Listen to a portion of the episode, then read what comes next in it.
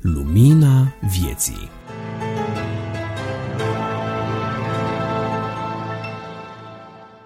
Bun venit la Lumina Vieții, revistă creștină a Asociației Creștinilor Nevăzători Pro Lumina. Sunt Adi Tămășan și înainte de a vă lăsa plăcerea să ascultați materialul propus de această revistă, dați-mi voie să vă menționez misiunea noastră. Suntem un grup de nevăzători creștini, slavăzători creștini, de diferite confesiuni, dar împreună alcătuim un tot unitar prin care vrem să slujim oamenilor în vederea descoperirii unei relații personale cu Dumnezeu. Vrem să ajutăm pe oameni să intre într-o relație personală cu Dumnezeu, să o dezvolte și să trăiască o viață creștină. O viață creștină trecând dincolo de barierele confesionale, din potrivă nu încurajăm și nu susținem, menținem, promovăm diferențele, dar vrem să ajutăm pe cei care, răniți fiind de luptele sterile dintre confesiuni, au avut de suferit în relația lor cu Scriptura, cu Dumnezeu, să redescopere iubirea și dragostea pe care Dumnezeu a arătat-o prin jertfa Fiului Său și prin faptul că ne-a primit și ne-a dat dreptul să ne numim copii al lui Dumnezeu. Revista este alcătuită, așa cum am spus, de un colectiv de mai mulți realizatori. Între aceștia îi menționez pe Adi Tămășan, George Iordan, Cristi Simion, Bogdan Suciu, Dumitru Tudorache, Grigore Frișan, Carolina Gleveșanu, Florin Scrob, Nicu Turcu, pastorul Marius Motora, Adi Mocanu, Maria Chivulescu, Andreea Gheorghe, iar acestora se alătură alte câteva persoane care își aduc contribuția lor prin intermediul materialelor împrumutate din diferite locuri, cum ar fi Alfa Omega TV sau Radio Vocea Evangheliei, bineînțeles cu consimțământul acestora.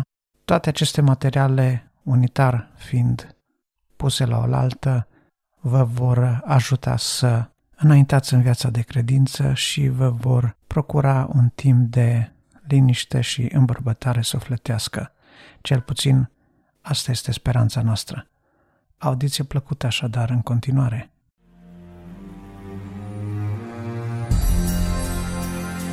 Editorial Balanța dintre valorile lumești și valorile cerești.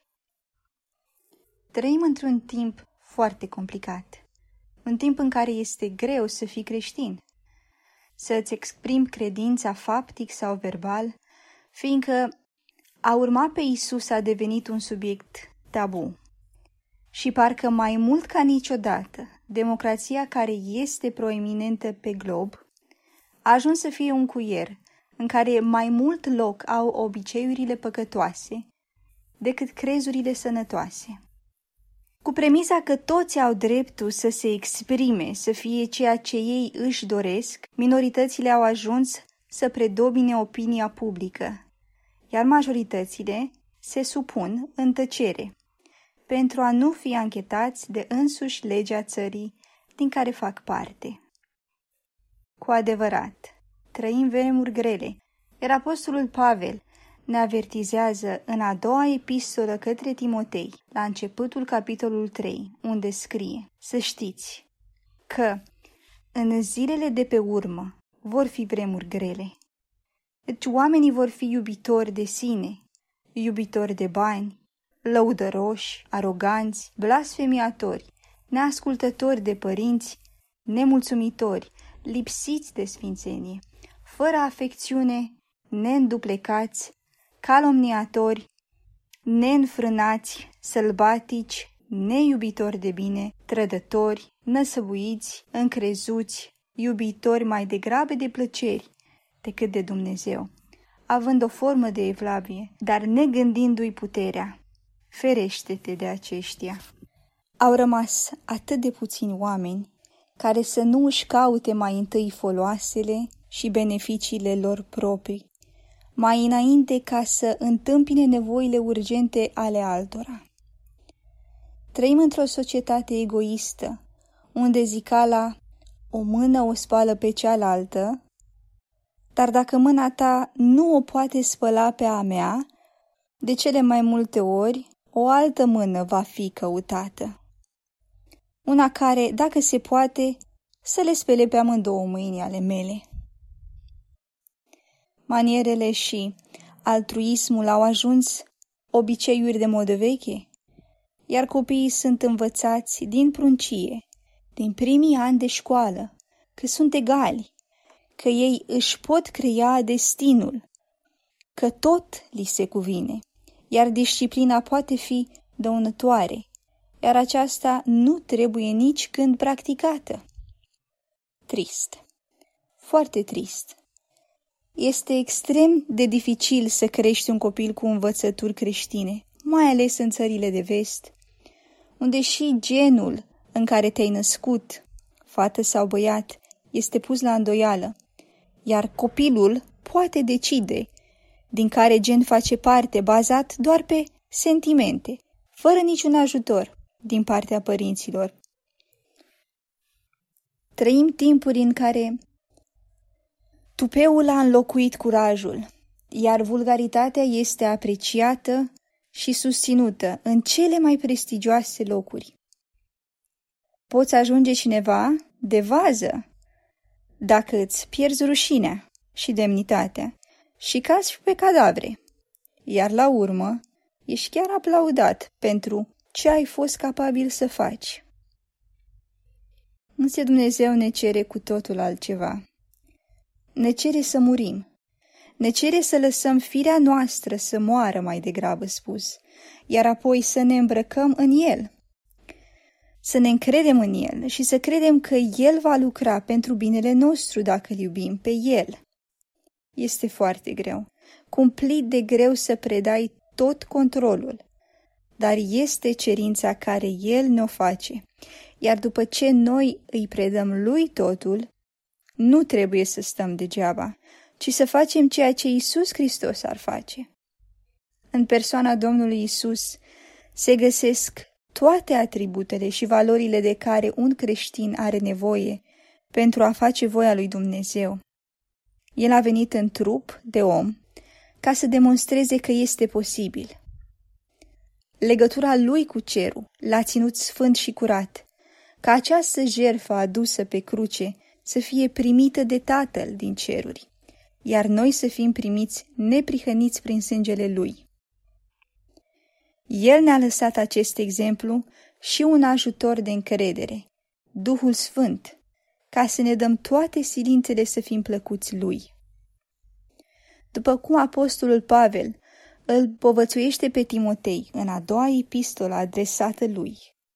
Toată scriptura este insuflată de Dumnezeu și de folos pentru învățătură, pentru mustrare, pentru îndreptare, pentru acea disciplinare în dreptate, pentru ca omul lui Dumnezeu să fie desăvârșit și pe deplin echipat pentru orice lucrare bună. Aici este taina.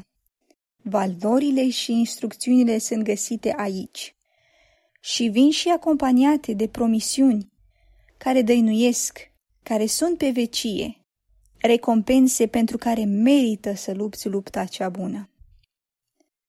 Cuvântul lui Dumnezeu este plin de exemple și liste, cu lucruri valorate de El, de Creator. Însă, toate se rezumă la dragostea dătătoare de sine. Împotriva acesteia nu este lege, ci nenumărate îndemnuri. Domnul Isus ne-a lăsat un ajutor de încredere, Duhul Sfânt.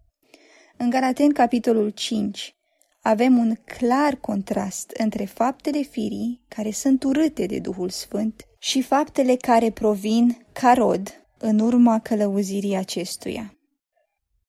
Faptele firii sunt numite ca fiind prea curvia, curvia, necurăția, desfrânarea, închinarea la idoli, vrăjitoria, dușmăniile, cearta, invidia, furiile, ambițiile egoiste, neînțelegerile, partidele, geloziile, pețiile, îmbuibările și alte lucruri ca acestea.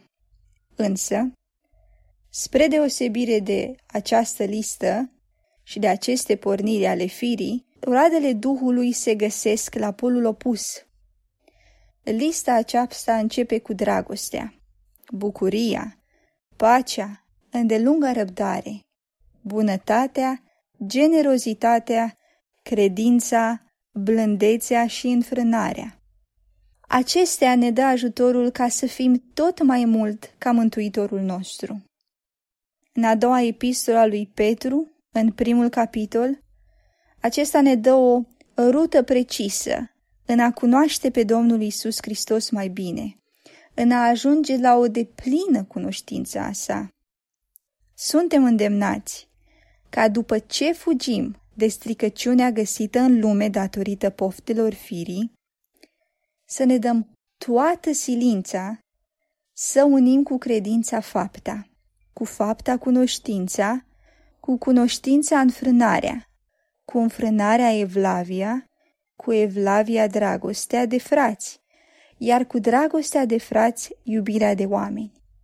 Șapte pași, care în ordine urmați ne ajută să ne apropiem cu încredere de Dumnezeul nostru. La urma urmelor, este imposibil să ai ambele tale reale balanței valorilor lumești și cele cerești în echilibru. Singurul moment în care acestea sunt paralele este atunci când nu ai nicio greutate pe niciuna dintre cele două. Iar dacă greutatea este egală pe ambele părți, valoarea devine din nou nulă. Nu putem sluji la doi stăpâni. Fiți binecuvântați!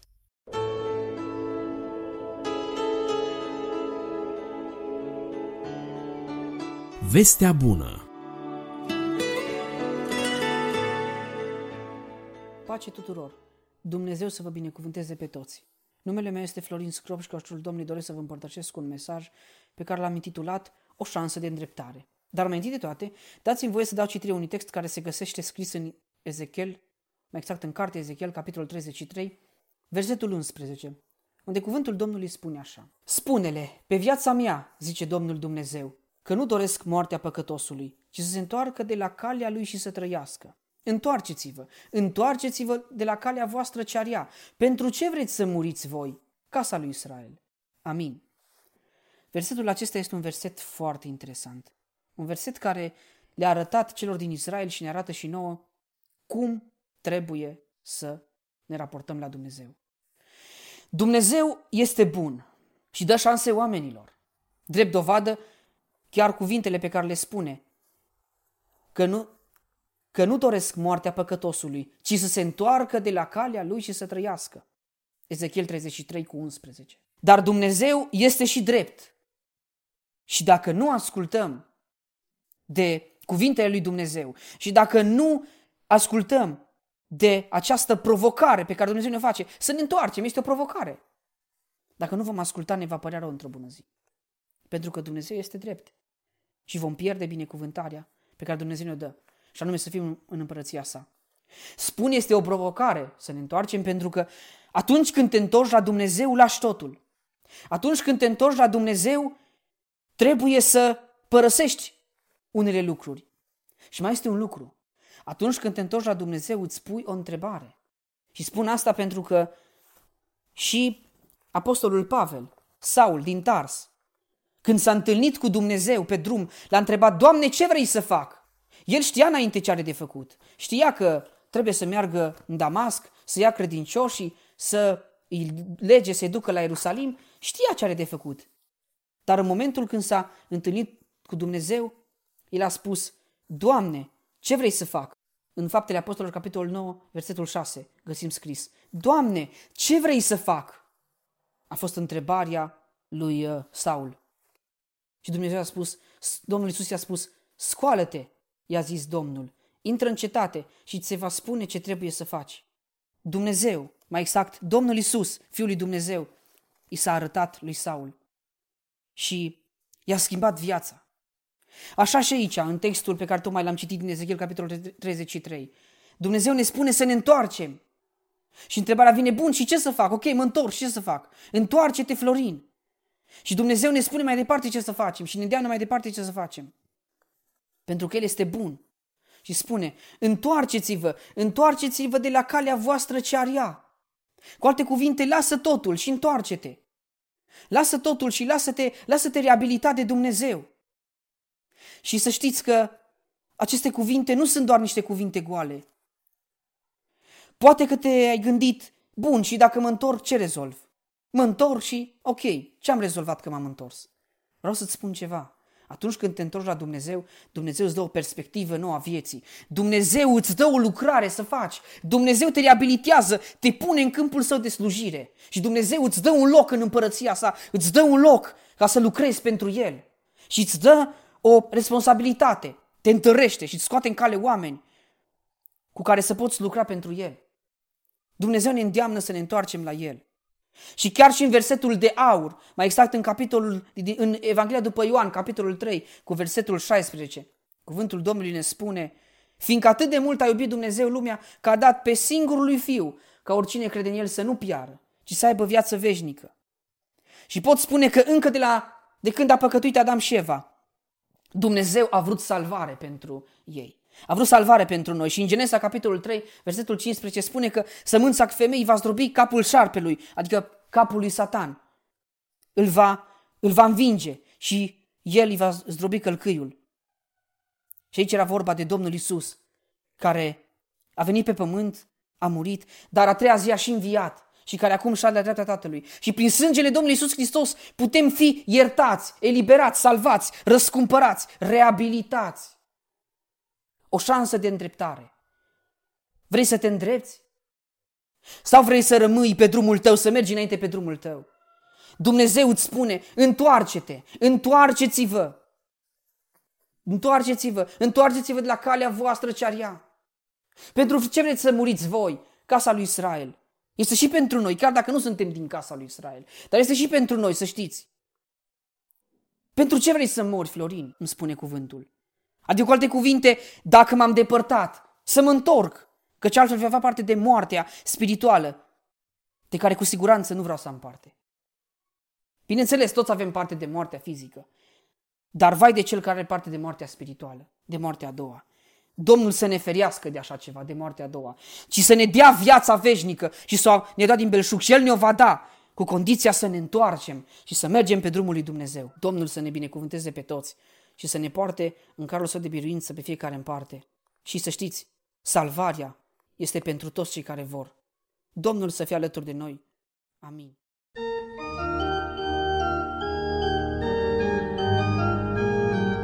Apologeticos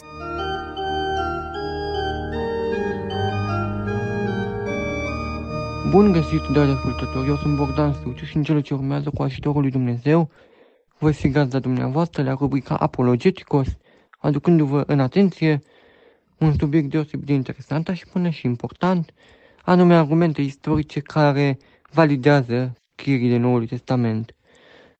Ca o considerație introductivă se poate face aprecierea că mai mult decât în cazul altor religii, creștinismul este fundamentat în mod total pe cartea sa reprezentativă, Biblia care conține informațiile și principiile ce stau la baza credinței creștine. De altfel, piatra unghiulară a creștinismului este învierea Domnului Hristos, consemnată și ea, cum se știe în Biblie, în Noul Testament, care, dacă ar fi uh, demontată, credința noastră ar fi zadarnică, iar noi am fi cei mai nenorociți dintre oameni, așa cum spune apostolul Pavel. În alți termeni, fără învierea Domnului, creștinismul cu tot ce se implică el este anulat. Ceea ce aduce în prim plan problematica autenticității scrierilor Noului Testament. Acest subiect poate fi abordat din perspectivă istorică prin referire la trei aspecte. 1.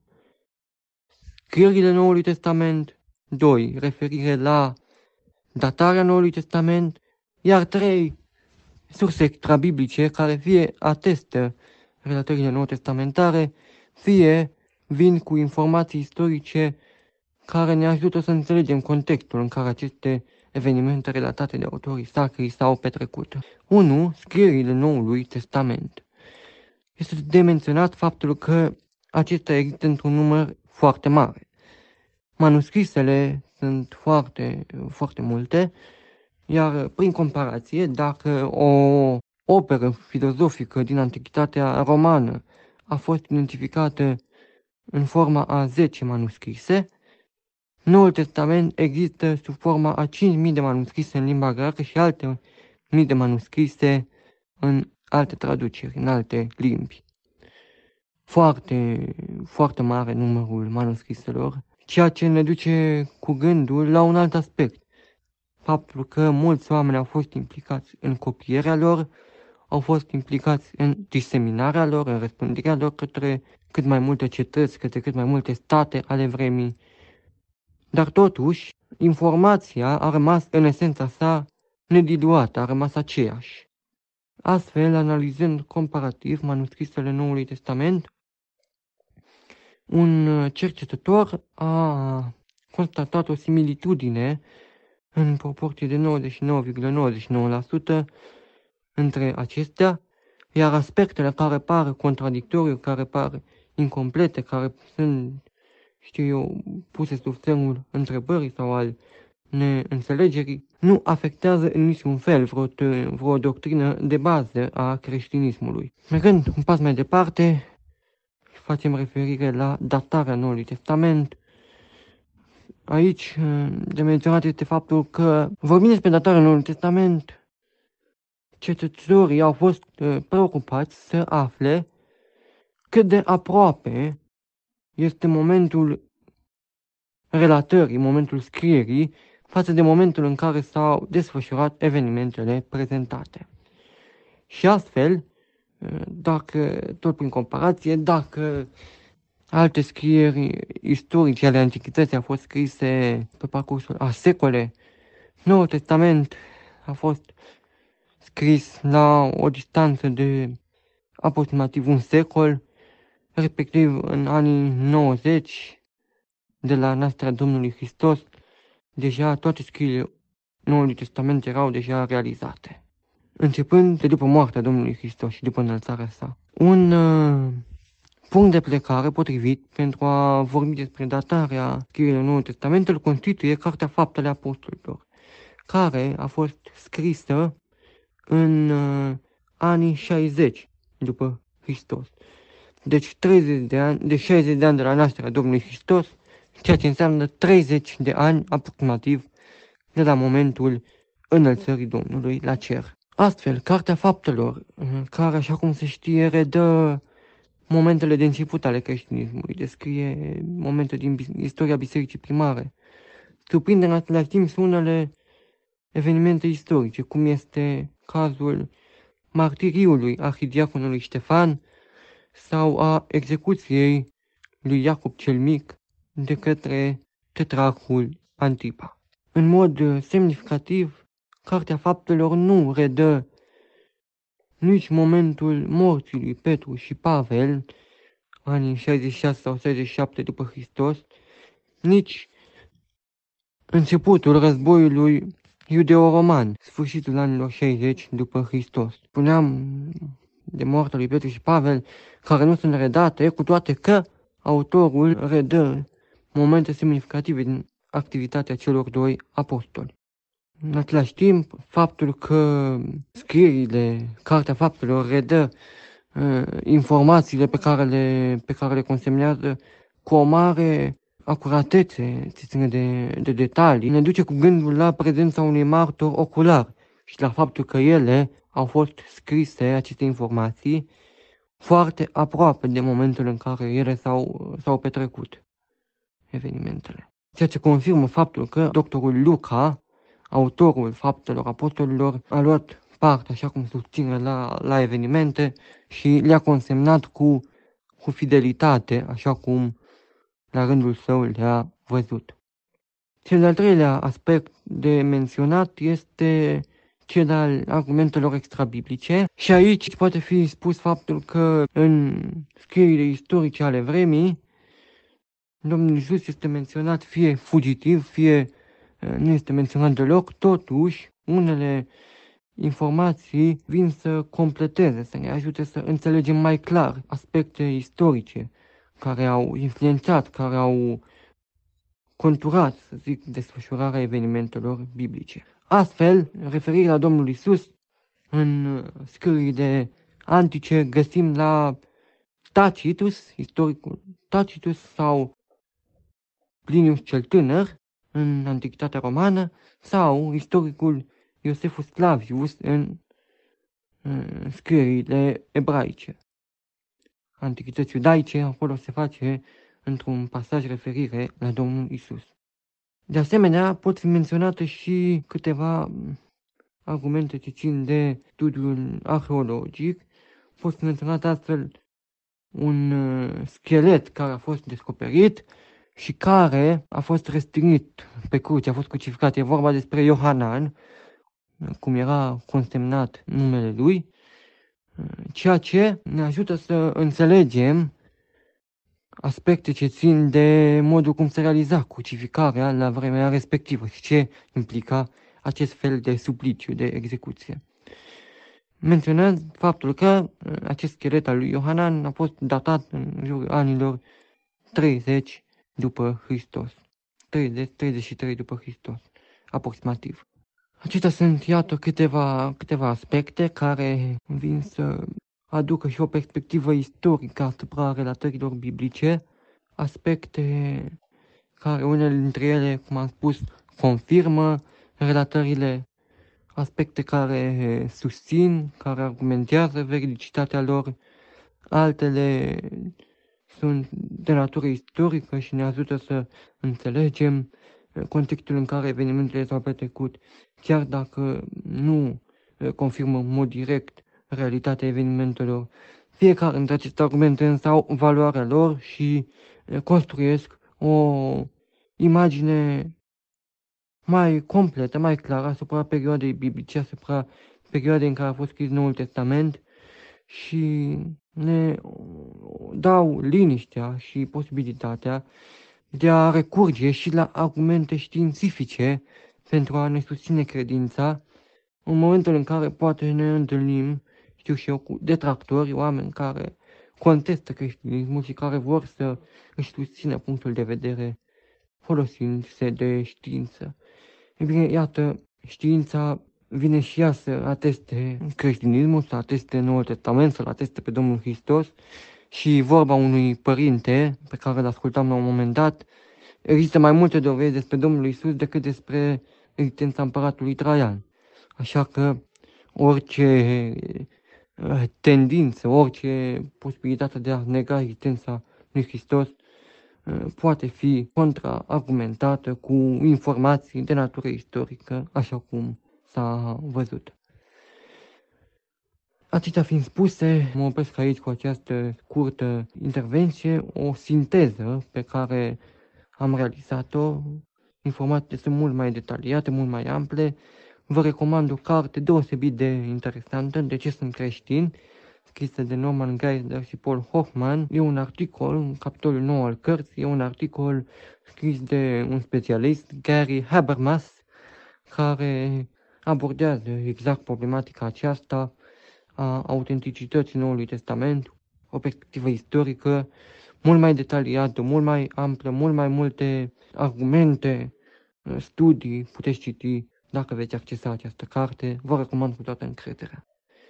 Vă mulțumesc pentru atenția acordată, Dumnezeu să vă binecuvânteze toate cele bune. Lapte și bucate tare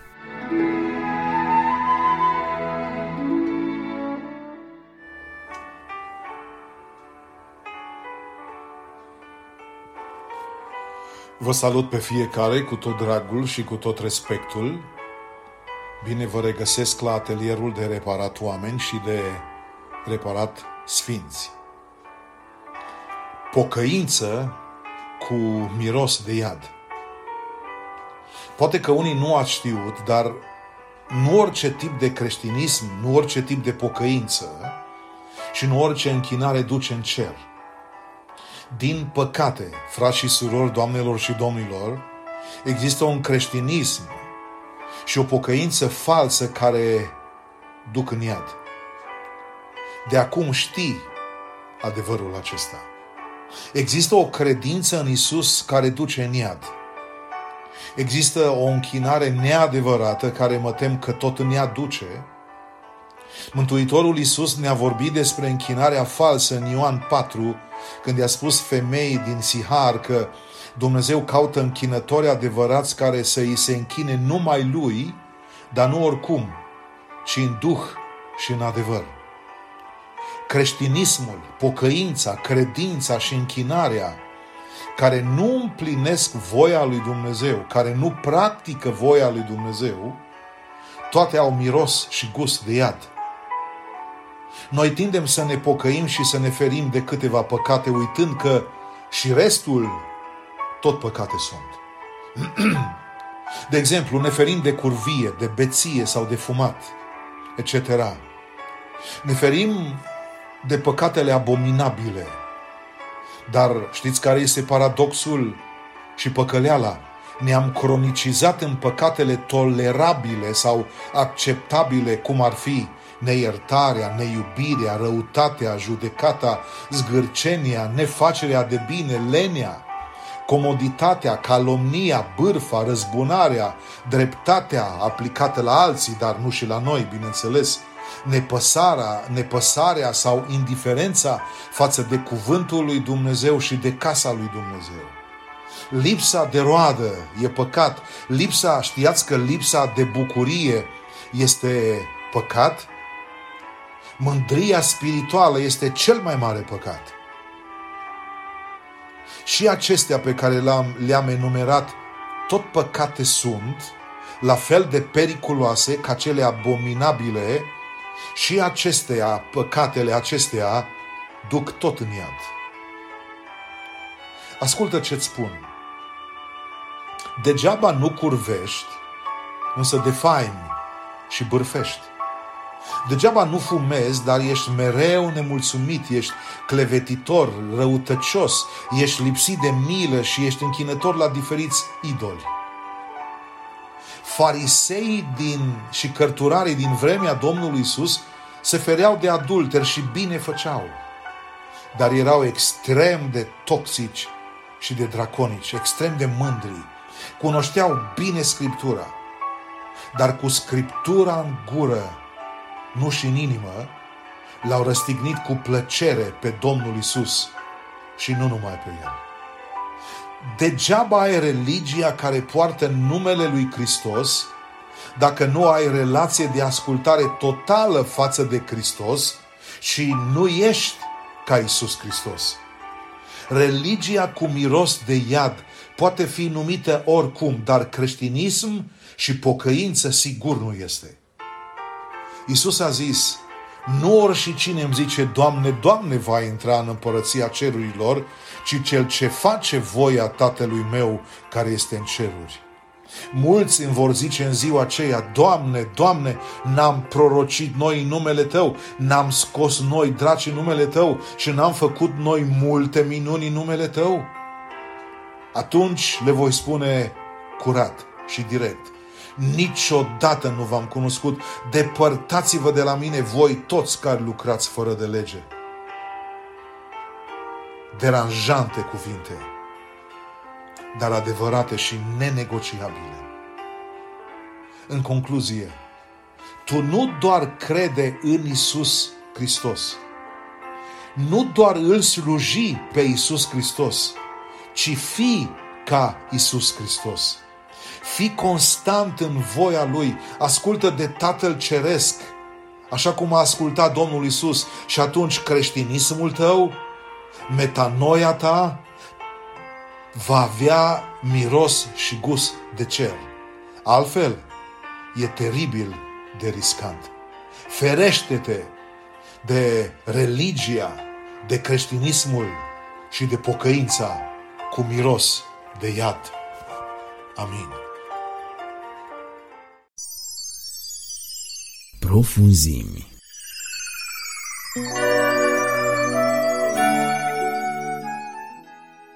Bun venit, stimați ascultători! De data aceasta, la rubrica Profunzim prezintă Adi Tămășan, vom asculta trei materiale de data aceasta, un mesaj despre înviere, susținut de Maria Chivulescu, o poezie de Marius Motora și apoi clipa de adevăr cu Dumitru Tudorache. Bună ziua! Sunt Maria Chivulescu și aș vrea să încep cuvântarea mea cu două versuri dintr-un cântec drag mie. Și dacă lucruri care pierd ne farmecă nespus, dar cum va fi acolo în cer, în țara lui Isus? Viața este un lung șir de exerciții de înviere. Omul fără Dumnezeu este plin de suferințe, de dezamăgiri, se află într-o stare de sălbăticie sufletească și are inima împietrită. Căderea unui om din necaz, din durere sau din păcat, este dureroasă și va trebui să se refacă ușor legătura cu Hristos, care este începutul învierii vieții noastre. Prin învierea Lui și a mea, prin învierea noastră, am învățat ce înseamnă credința, cum se manifestă dragostea și în ce mod se cultivă nădejdea. Îmi plac oamenii din înviere, pentru că îi face Hristos cel înviat să strălucească ca o lumină pe vârful taborului. După cădere, dacă omul poate ajunge la Dumnezeu, devine teolog adevărat. Este viu. Și teologia sa este plină de viață. Devine creștin. Devine teolog empiric. Hristos, prin înviere, schimbă condițiile ontologice ale existenței. Asta înseamnă că schimbă existența în întregul ei, că tot ceea ce atinge mâna lui Hristos se sfințește. Tot ceea ce iubim în numele lui Hristos nu moare niciodată. Și taina învierii este taina propriei alegeri.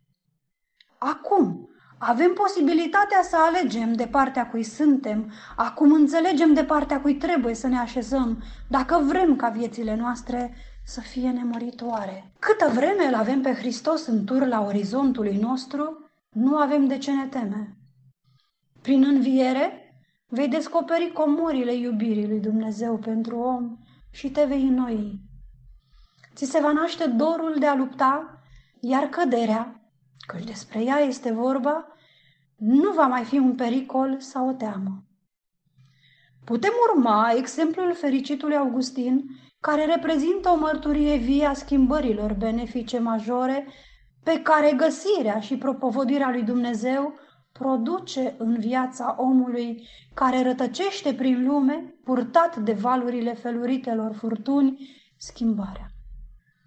După o lungă și anevoiasă căutare, în momentul în care ajunge să înțeleagă în profunzime creștinismul, devine un adevărat Miles Christi, soldat al lui Hristos. În jurul tău să poți să-i fericești pe toți. Sunt alte versuri frumoase dintr-un cântecel care reprezintă, de fapt, deviza părintelui Teofil Purianu, care este părintele bucuriei. Cum aș putea să exprim în cuvinte ce mi-a dăruit acest om sfânt? Singurul lucru pe care îl pot spune este că, în preajma sa, simțeam că Dumnezeu este viu, iar părintele Teofil era un organism viu, Așa cum viața biologică se transmite din generație în generație prin organisme vii și nu prin organisme moarte, tot astfel și viața duhovnicească se transmite din generație în generație prin organisme vii precum a fost părintele Teofil Pârâian. Sunt convinsă că Domnul știe că iubim. Sunt convinsă că Dumnezeu știe că iubim învierea ca propriile noastre vieți.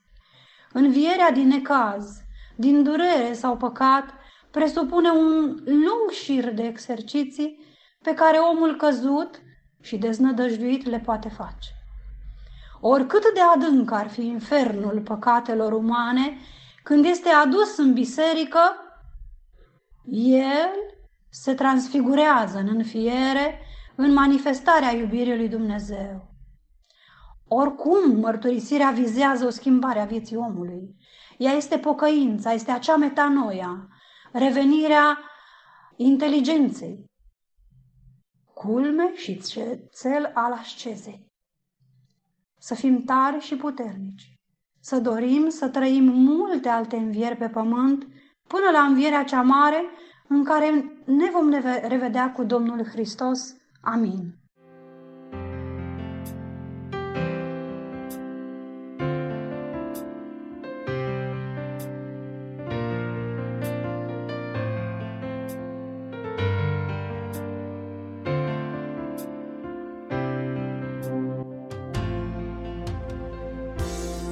Și roaie de sânge îți scurg pe obraz și în ochii tăi lacrimi să ascund. Sub lemnul durerii tu luneci și caz, iar spinii în carne-ți pătrund.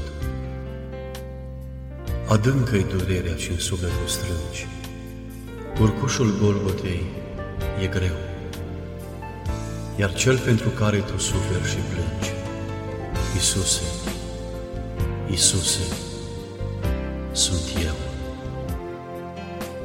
Sub ploaia cumplită a pumnilor grei, te rogi pentru cei ce te bat. Părinte, ai milă de dușmanii mei și iartă-i, ei nu știu ce fac. Tu, om al durerii, de toți părăsit, pe cruce te stingi luminând morții putere prin moarte ai zdrobit, în lume speranța aducând. Iisuse, la tine mă întorc azi căit și știu că tu nu o să mă cerți. Eu, omul cel josnic, ce atunci te-am lovit, plângând, azi te rog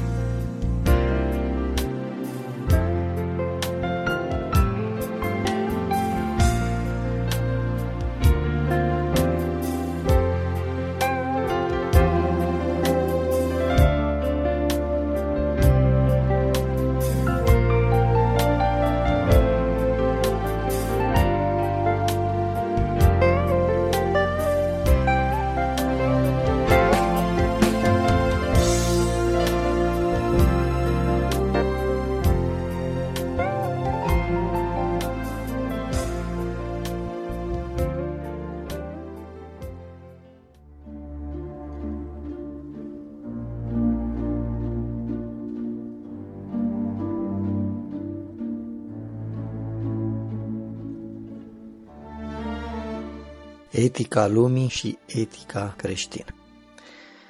Etica se referă la două lucruri în esența ei.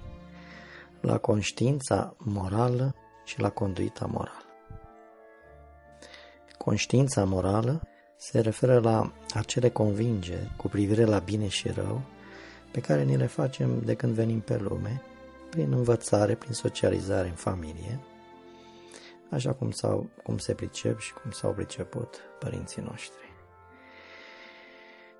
Apoi se continuă în școală prin anumite sau prin cele mai multe discipline care țintesc către alegerea corectă între bine și rău și în alegerea binelui în viața noastră. Și în sfârșit um, o parte dintre oameni, fiindcă doresc ceva mai mult decât această etică a lumii, se fac creștini, fiindcă doresc ceva în plus. Când a venit, vă amintiți în Scriptură, când a venit uh, tânărul bogat la Isus și l-a întrebat ce bine să fac să moștenesc viața veșnică, Isus i-a zis, cunoști poruncile? Să nu ucizi, să nu furi, să nu faci o mărturie mincinoasă, să-ți iubești părinții, să-ți cinstești părinții, da? Să nu poftești nevasta altuia. Adică l-a întrebat despre lucruri, despre porunci care alcătuiesc etica comună, etica lumii sau etica naturală. Cum spune Apostolul Pavel într-un loc, zice, sunt oameni care fac din fire faptele legii. Observați? Este această lege naturală. Dar creștinii, și nu doar creștinii, orice popor religios, acum mă voi referi la poporul lui Israel, care avea drept uh, specific iudaismul, a dorit să facă lucruri speciale, fiindcă, fiindcă ei erau poporul lui Dumnezeu, trebuia să se uh, manifeste în lume prin a face lucruri deosebite. Acestea pe care le-a spus Isus mai, de, mai devreme, le fac toți. Le făceau și egiptenii, și asirienii, și sirienii, și babilonieni. Mai târziu romanii, care știm că aveau un drept foarte bine pus la punct. Da? De aceea tânărul bogat a întrebat, astea le-am ținut, Doamne, adică etica aceasta a lumii am uh, trăit-o, dar eu vreau ceva deosebit, ceva în plus. Eu sunt, uh, eu fac parte din poporul lui Dumnezeu. Și Iisus i-a zis, dacă vrei să fii desăvârșit, dacă vrei un supra-bine, da, să faci, poftim. Vinde tot ce ai și du-te și de la săraci. Adică mergi pe, pe linia carității. Da. El se aștepta să îi spună să facă lucruri care țineau de prima parte a celor 10 porunci, probabil. Să ții sabatul, să, să nu te închina chip cioplit, adică lucruri pe care ceilalți nu le făceau sau le făceau. Dar nu, Isus i-a zis, dacă vrei să fii deosebit, trebuie să iei pe calea asta. Și iată cum uh, vedem, uh, și nu doar la ei, orice, orice cult, ca să nu spun sectă religioasă, își dorește același lucru, să iasă în evidență cu ceva. Unii au adevăratul botez, unii îl așteaptă pe Isus, nu? Unii spun că ei sunt uh, cei din apropierea lui Isus, unii consideră că sunt biserica universală, alții consideră că sunt drept credincioși și mai departe. Și în fiecare, vedeți, vedem ceva deosebit care să, să distingă, ca să justifice că ești poporul lui Dumnezeu, nu? Pentru că fiecare crede despre el, despre, adică mă refer la acest, această categorie, la fiecare categorie religioasă, fiecare crede despre ea însăși, că este a lui Dumnezeu mai mult decât ceilalți și că ceilalți ar trebui să facă ce fac ei ca să fie pe placul lui Dumnezeu. Aceasta este o cale dorită de oameni. Evreii așteptau ca Isus să le indice această cale, dar el nu a făcut referire. Ei aveau sute de reguli pe care le instituise în completarea poruncilor, tocmai pentru a fi deosebiți. Da, niciun popor nu avea astfel de reguli stricte. Și Iisus, uh, ei se așteptau să fie lăudați pentru asta, nu? Dar Iisus nu, nu numai că nu i-a lăudat, dar a zis, uh, eu am venit să eliberez această zi de odihnă frumoasă pe care Dumnezeu a instituit-o ca să vă bucurați, să vă odihniți în ea, nu ca să vă chinuiți. Și, și alte lucruri. El a insistat pe etica comună, da? pe binele și răul pe care îl înțelegeau toți oamenii. De aceea, creștinismul lui Isus, sau dacă vreți, Evangheliile, au caracter universal. Da, oricine din orice seminție, din orice popor, poate să priceapă că Isus a spus, dacă vreți să fiți deosebiți, uite ce să faceți. Să iubiți pe ai voștri din casă, asta fac toți. Da? Să îmbrățișați cu drag pe cei care vă fac bine, aici nu e mare lucru. E natural să fie așa. Nu? Dar voi dacă chiar vreți să fiți deosebiți, uite ce să faceți. Să faceți ceva ce nu face niciun popor. Să vă iubiți vrăjmașii, să vă rugați pentru cei ce vă blesteamă, da? să faceți bine celor ce vă prigonesc, adică ceea ce firea noastră nu poate să facă. Când cineva îți face rău, simți nevoia să-i întorci la fel. Și nu stă în puterea noastră să facem așa. Iar cine reușește să facă, atunci acela este unit cu Dumnezeu în viața lui. Nu, e o, nu este ceva mistic. E ceva real. Pentru că omul, prin firea lui, nu poate să facă asta. El nu poate să iubească ce nu e al lui. Deci aceasta este calea pe care a ales-o Dumnezeu. Calea eticii comune și nu a fost intenția lui, cred eu, ca să indice oamenilor să săvârșească un suprabine. Era suficient Ați văzut în Isaia ce spune că ce altceva cere Dumnezeu de la tine decât să faci dreptate, să iubești mila și să umbliți merit cu Dumnezeu tău. Adică lucruri obișnuite pe care le fac și alții. Nu? Dar pentru că o parte dintre oameni care zic că îl iubesc pe Isus vrea ceva deosebit, un suprabine, atunci Isus a indicat și acest suprabine în predica de pe muntele fericirilor. Matei 5. Dar să știți că tot Isus a spus clar, cui s-a dat mult, îi se va cere mult și cui s-a dat puțin, îi se va cere puțin. Fiecare să se gândească cu ce se mulțumește. Vrea să ducă o viață liniștită, în pace, să facă bine în jurul lui, când are ocazia, fără să se laude cu asta. Vrea să pledeze tot timpul pentru, pentru bine, sub toate formele lui, binele familial, binele social, binele natural, politic. Dacă credem că bine înseamnă să-ți fie garantate drepturile și libertățile, atunci fiecare să ia decizia pe care o crede, însă în cunoștință de cauză. Dumnezeu vrea ca omul să înțeleagă ceea ce face, să-și folosească inteligența și să nu facă lucruri de frică de frica autorității.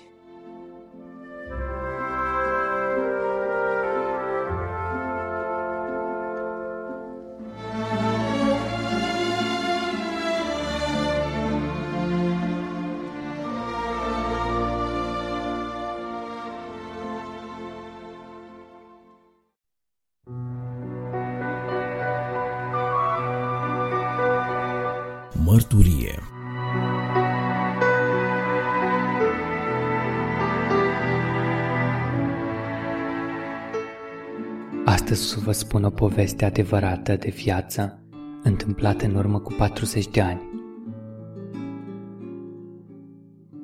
Am aflat despre un băiat tânăr care trăia la țară împreună cu mama lui. Tată nu avea, era mort de câțiva ani.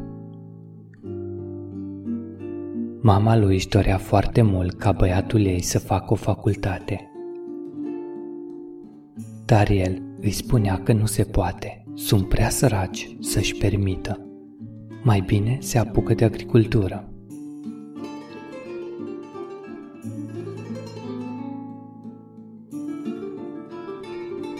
Mama lui îl rugă insistent și îi spuse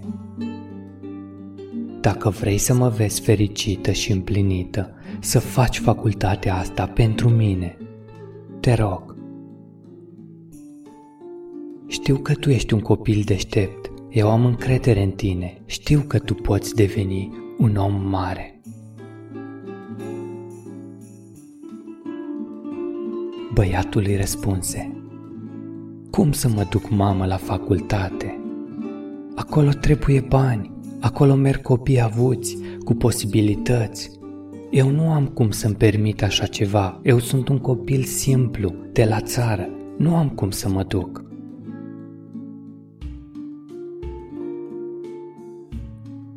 Te duci, a zis mama lui.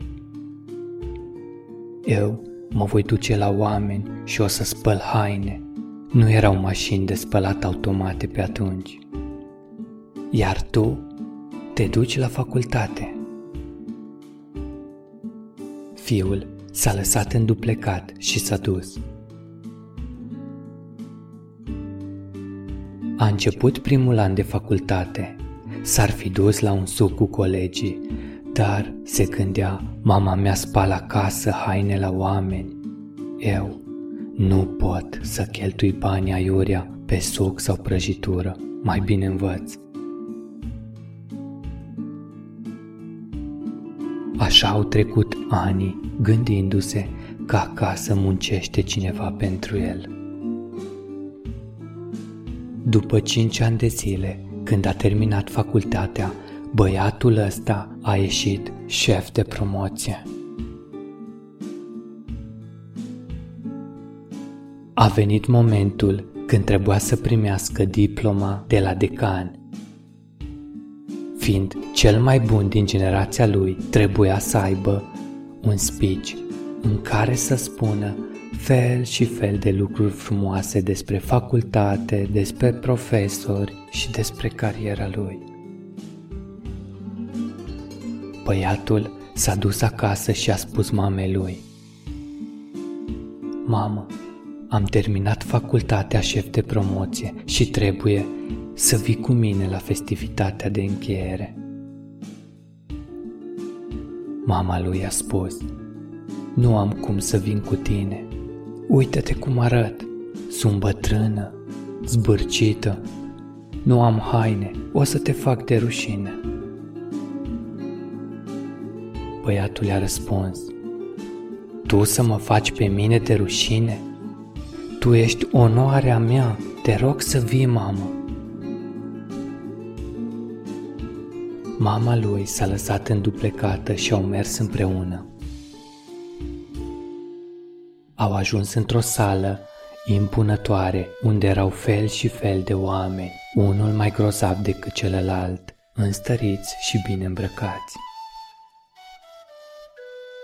De rușine, mama lui s-a așezat într-un colț, undeva în capătul sălii, să nu o vadă nimeni. A trecut grupa băiatului și a primit fiecare diplomă în fața sute de oameni adunați în acea sală.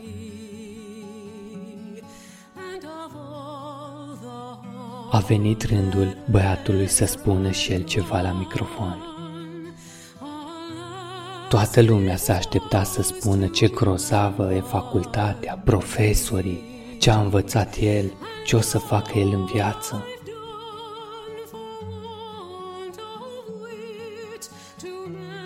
După ce a ajuns la microfon, băiatul ăsta și-a strigat mama. A strigat, Mamă! Și mama lui nici nu auzea bine. Și-a mai strigat odată, Mamă! De undeva, din capătul sălii, s-a ridicat o bătrânică într-un sfeter de lână. El a spus, Te rog să vii în față, mamă. Sute de capete s-au uitat să vadă cine este mama aceea, că doar băiatul ei era șef de promoție. Toți au rămas uimiți când au văzut o bătrânică mică, gârbovită, venind încet pe culoar.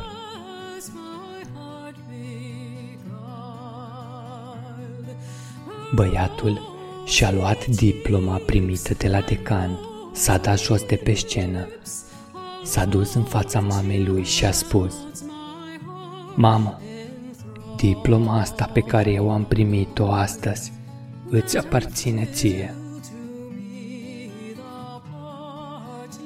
Ea a rămas blocată.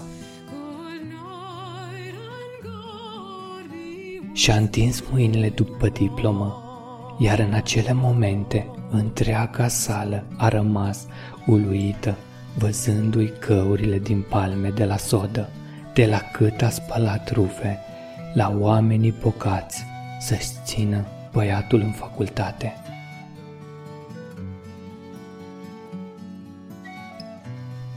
Toată sala s-a ridicat în picioare și a aplaudat.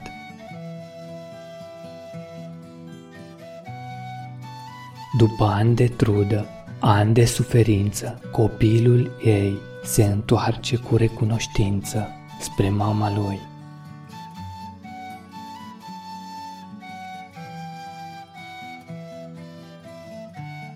Prețuiți-vă părinții cât încă îi aveți. Într-o zi vor rămâne tu rammentieri.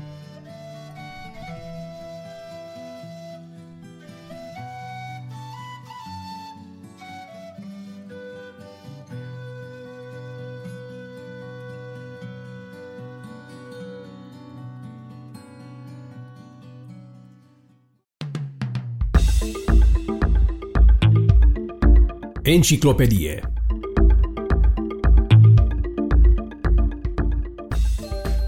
Cât de multe cunoaște știința? Răspunsul urmează să-l aflăm în momentele creației de astăzi. Iar acum îl ascultăm pe invitatul emisiunii, dr. Livius Percy.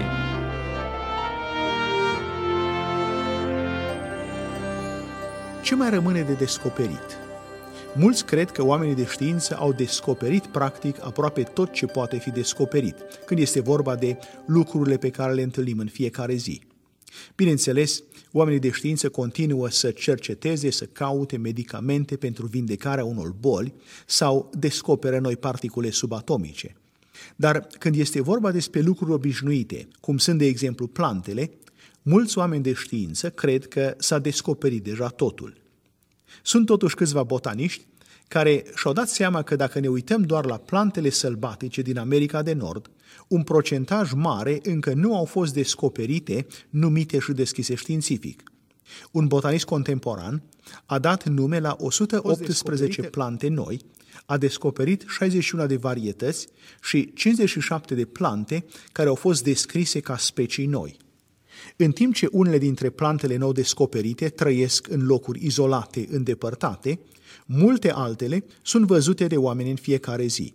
O plantă din familia crinului, care a fost descoperită în 1972, crește la numai 15 km de centrul orașului San Francisco. Planta cunoscută sub numele de floarea catifelată Morfield a fost descoperită în 1982 într-un loc vacant dintr-o suburbie a orașului Huntsville din Alabama. Botaniștii care lucrează în acest domeniu estimează că aproximativ 5% dintre plantele din America de Nord încă nu au fost descoperite și descrise științific. Dumnezeu a creat o diversitate atât de mare de plante, încât oamenii de știință nici măcar nu au reușit să descopere toate plantele care trăiesc în prejurul nostru.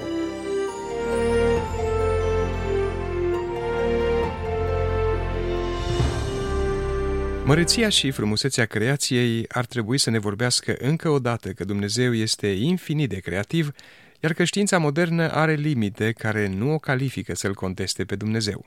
Mistere științifice neexplicate. Urmează să aflăm despre acestea la momentele creației de astăzi. Iar acum, invitatul emisiunii, Dr. Livius Percy.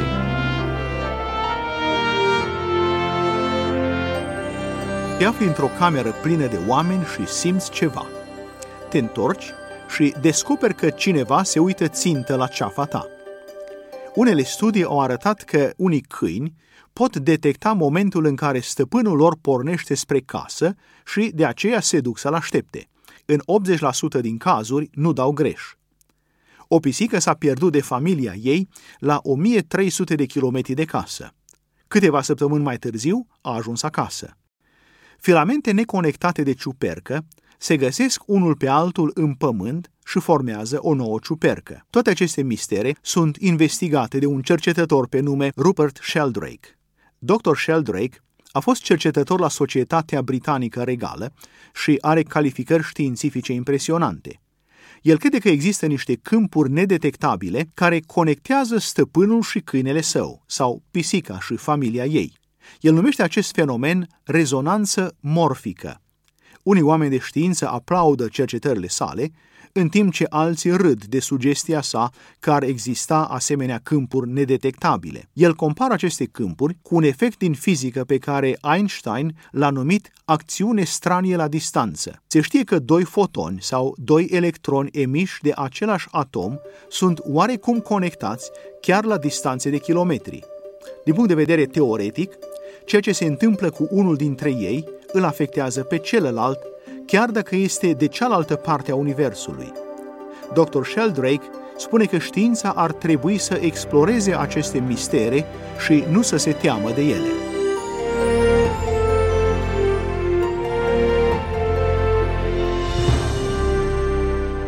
Mai există încă multe mistere în creația lui Dumnezeu, însă cel mai mare dintre ele rămâne dragostea lui pentru noi. Sunt Radu Mureșan și vă invit alături de noi la următorul moment al creației care proclamă evidențe ale existenței lui Dumnezeu. La revedere! Documentar Pace vouă tuturor, oricine ați fi și oriunde v-ați afla. Sunt Grigore Frișan și vă prezint rubrica documentar a revistei Lumina Vieții, revista audio a Asociației Creștinilor Nevăzători Pro Lumina. Pentru ediția curentă v-am pregătit câteva materiale informative preluate de la Alfa Omega TV. Audiție plăcută! Binecuvântat să fie Dumnezeu al cărui cuvânt de viață. Amin.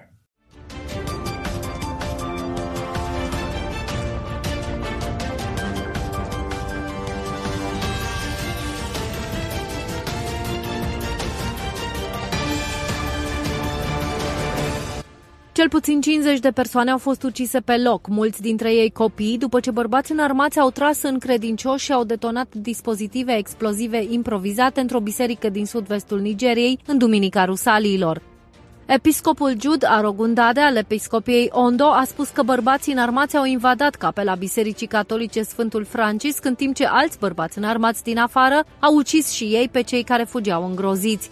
Se pare că un preot a fost răpit. Adelegbe Timilein, guvernatorul zonei Ovo, a spus în primele ore după atac că cel puțin 50 au fost uciși pe loc, însă este probabil ca numărul respectiv să crească din cauza numărului mare de răniți grav. Bilanțul a ajuns la 70 de persoane în cursul zilei de luni. Poliția s-a angajat să caute și să aresteze pe cei vinovați. La Roma, Papa Francisc a oferit condoleanțe membrilor familiilor victimelor. Open Doors World Watchlist plasează Nigeria pe locul 7 între țările din lume în care este cel mai dificil să fii creștin.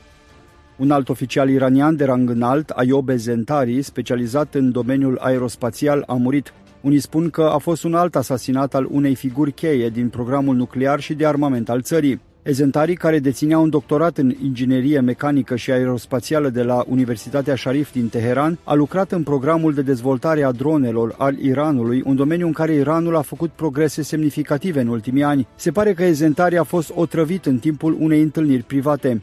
Conducerea iraniană a înmânat familiei lui Ezentari un certificat care confirmă martiriul, o etichetă pe care Republica Islamică o folosește pentru persoanele care au murit în timpul îndeplinirii datoriei.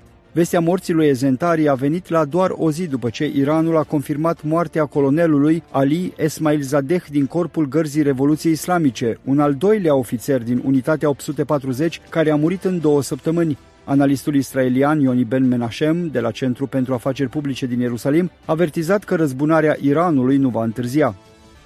La sfârșitul săptămânii, mass media și jurnaliștii au raportat că unele dintre îndatoririle guvernamentale au fost transferate de la Mahmoud Abbas, președintele autorității palestiniene, la Hussein Asheik, ministrul afacerilor civile al autorității palestiniene. Există zvonuri neoficiale că Mahmoud Abbas, în vârstă de 86 de ani, este grav bolnav. Au fost aduse dovezi că un elicopter iordanian a aterizat la Ramallah cu echipe medicale, pregătindu-se transferul lui Abbas la spitale din Tel Aviv sau Europa. Într-o conversație telefonică cu TPS, Asheik a negat vestea și a spus că sunt bârfe care circulă despre sănătatea lui Abbas și acestea nu sunt adevărate. Tulburările din Fatah cresc chiar și după o serie de eșecuri care sunt acum atribuite slăbiciunii conducerii lui Abbas și guvernului său. Nadia Harashash, o jurnalistă din estul Ierusalimului, a publicat un articol în presa arabă intitulat Dacă Abbas trăiește sau moare, oamenilor nu le mai pasă. Ea prezintă într-un mod foarte tranșant dezamăgirea produsă de actualul lider de la Ramallah în ochii votanților palestinieni.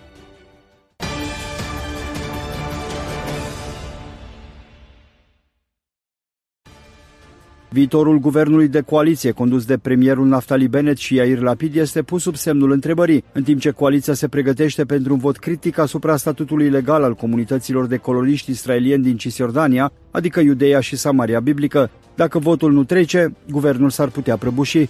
Proiectul de lege ar reînnoi o măsură veche de zeci de ani care extinde legea israeliană la cetățenii care locuiesc în Cisjordania. Reglementările susțin ca cetățenii israelieni care locuiesc acolo să fie tratați ca și cum ar locui în Israel, chiar dacă teritoriul este disputat și nu a fost anexat oficial de Israel. Aceste protecții legale nu se aplică și palestinienilor care locuiesc acolo.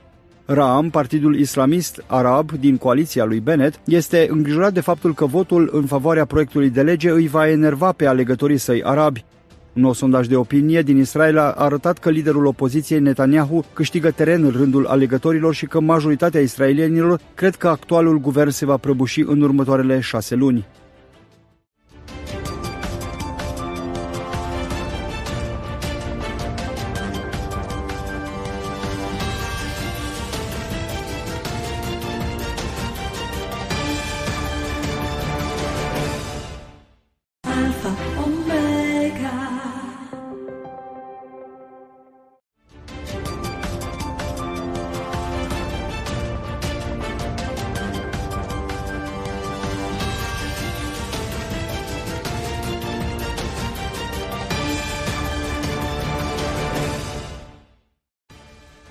Sistemul bancar central al Americii este sub mari presiuni deoarece inflația continuă să lovească gospodăriile cu prețuri tot mai mari. Președintele Rezervei Federale, Jerome Powell, a oferit un raport semestrial de politică monetară în fața Comisiei Senatului American pentru afaceri bancare.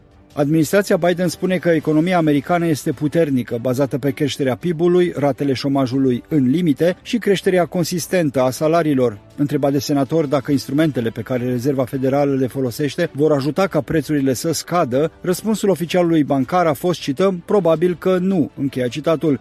CBN informează că mulți analiști sunt îngrijorați că mișcarea Fed ar putea împinge economia americană într-un blocaj total. Este un risc pe care Rezerva Federală îl recunoaște. Între timp, media națională pentru un galon de benzină este de 4,95 de dolari. Produsele la raft au prețuri mari cu care cumpărătorii americani nu sunt obișnuiți. În ultima perioadă, mai multe produse de igienă și laptele praf au lipsit din magazine.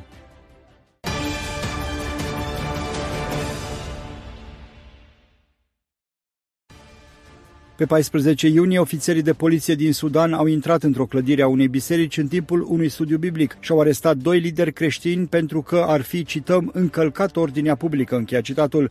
Ofițerii de poliție din localitatea Omdurman i-au ridicat pe pastorul Kabashi Idris de la Biserica African Inland și pe evanghelistul Iacob Ishak de la Biserica Baptistă Independentă în fața oamenilor care participau la studiul biblic la Biserica Baptistă din zonă.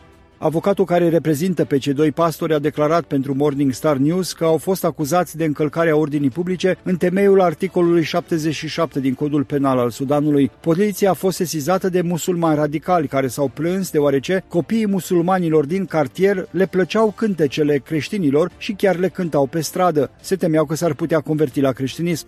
După ce au fost interogați, cei doi pastori au fost eliberați temporar. Morning Star raportează că dacă bărbații sunt găsiți vinovați, ar putea fi întemnițați trei luni și amendați. De asemenea, instanța ar putea emite un ordin pentru încetarea slujbelor de închinare la biserică.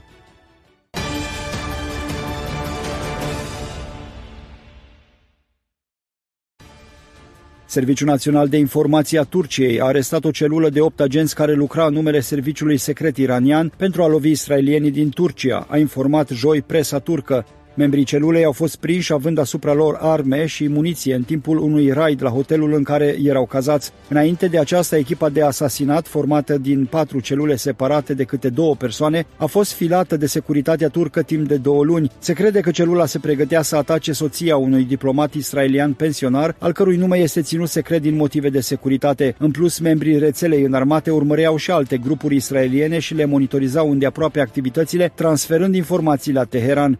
Vestea acestei operațiuni de succes a fost publicată în timp ce ministrul israelian de externe Yair Rapid se află în drum către Turcia pentru a se întâlni cu omologul său, ministrul de externe Mevlut Cavusoglu, pentru a întări legăturile dintre Ierusalim și Ankara.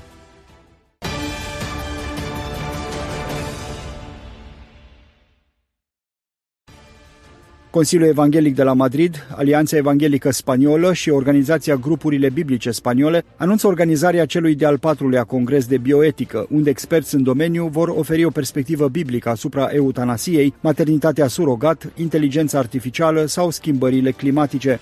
Toate acestea sunt câteva dintre provocările tot mai prezente în societate. Evenimentul are sprijinul mai multor organizații evanghelice din Spania. Ediția anterioară s-a desfășurat în urmă cu 11 ani, iar de atunci viața și etica s-au schimbat în mod considerabil. Tema aleasă este, cităm, pentru viață și grija creației. Ne propunem să răspundem la preocupările și întrebările pe care credincioșii le pot avea în fața schimbărilor ce le-a văzut lumea în ultimii ani, subliniază Rosa Maria Lopez Posteguilo de la grupul de lucru pentru bioetică al Alianței Evanghelice Spaniole. Congresul de bioetică este programat să aibă loc în perioada 2-5 decembrie la Madrid. Principalele discuții în plen vor fi susținute de John White, profesor emerit de pediatrie neonatală la Universitatea College London și autor al mai multor cărți.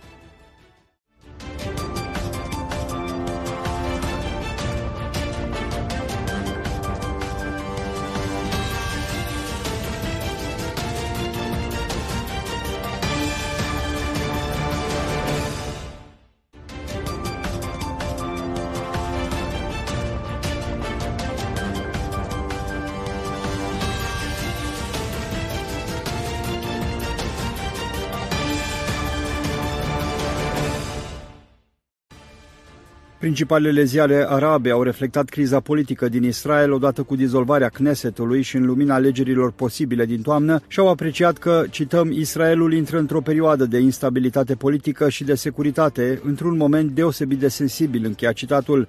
Ziarul Hamas al Rishala l-a batjocorit pe Naftali Bennett că, cităm, blocul său politic s-a desfințat la fel ca și biroul său. Decizia de a dizolva Knesetul a fost luată după ce Bennett și Lapid și-au dat seama că fiecare zi care trece le suminează șansele de a câștiga următoarele alegeri și ar putea rămâne în istorie ca un eșec.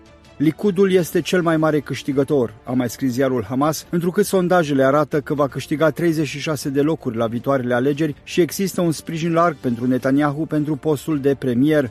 Presa din Egipt și statele din Golf anticipează revenirea lui Benjamin Netanyahu, care are relația personală și carisma să convingă electoratul israelian. Al-Quds al-Arabi, ziar pro-saudit, a scris într-unul dintre titlurile sale că, cităm, Israelul merge la vot după scufundarea navei coaliției, încheia citatul. Lumea arabă privește situația din Israel ca pe o slăbiciune, într-un moment când Israelul se străduiește să arate forță și curaj în fața amenințării iraniene.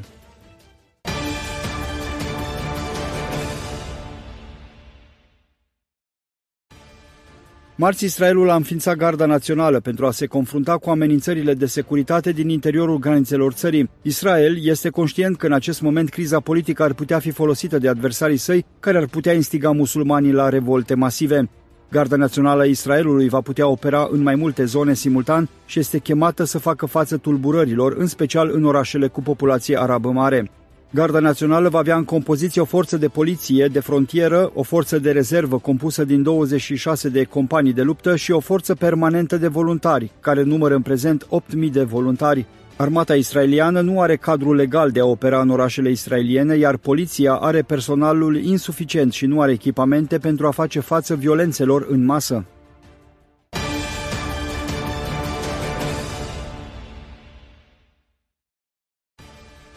Alianța Evanghelică Mondială a tras un semnal de alarmă referitor la folosirea foamei ca armă în război. Ea este interesată în mod special să evite un dezastru umanitar și foametea dincolo de câmpul de război propriu-zis. Alianța Evanghelică are capacitatea și dispune de resurse, împreună cu alți actori mondiali precum Crucea Roșie, de a organiza și asigura coridoare umanitare pentru aprovizionarea cu alimente din Ucraina și Rusia. Rusia a invadat Ucraina, determinând Occidentul să impună sancțiuni Rusiei. Aproape o mie de firme din întreaga lume și-au redus activitățile sau chiar au părăsit Rusia. La rândul său, Rusia și-a blocat exportul de cereale și a închis portul ucrainean Odessa, principalul terminal de transport de cereale al țării. Efectele asupra economiei ruse, precum și asupra economiei mondiale, sunt uriașe. Sancțiunile vor cauza o problemă majoră a foametei în lume și o creștere a prețurilor la energie, combustibil și alimente. Alianța Evanghelică Mondială consideră că în acest moment războiul sancțiunilor nu mai este moral, deoarece pedepsește prin înfometare populații vulnerabile din Africa și alte părți.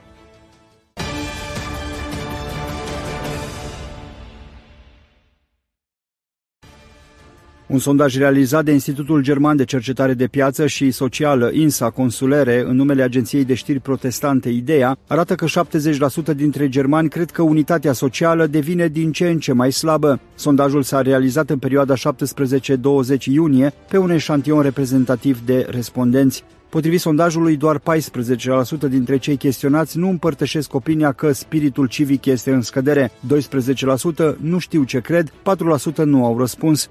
Femeile sunt mai predispuse decât bărbații să creadă că altruismul în societate este în scădere, în timp ce respondenții, cu cât sunt mai tineri, cu atât se arată mai optimiști. Președintele federal german, Frank-Walter Steinmeier, a propus serviciu voluntar obligatoriu pentru tineri pentru a întări spiritul civic.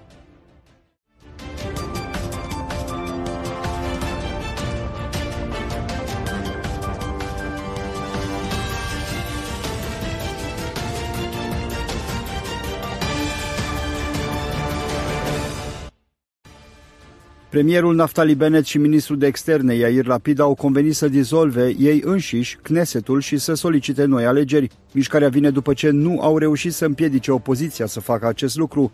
Un proiect de lege privind dizolvarea va fi depus săptămâna viitoare spre aprobarea Knesetului. Odată aprobat, Yair Lapid va deveni premier interimar până la noi alegeri. Alegerile vor avea loc în toamnă, devenind a cincea rundă de alegeri generale în Israel în ultimii trei ani și jumătate și doar puțin peste 18 luni de la ultimele alegeri. Actualul guvern de coaliție și-a sărbătorit săptămâna trecută aniversarea de un an.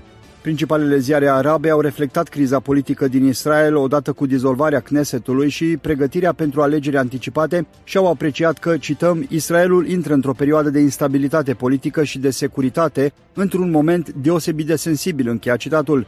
În perioada când Yair Lapid, actualul ministru de externe, va deveni premier interimar, va avea puteri limitate și nu va putea lua decizii majore. Lapid va continua însă să servească ca prim-ministru până la noile alegeri și până la formarea unui nou guvern.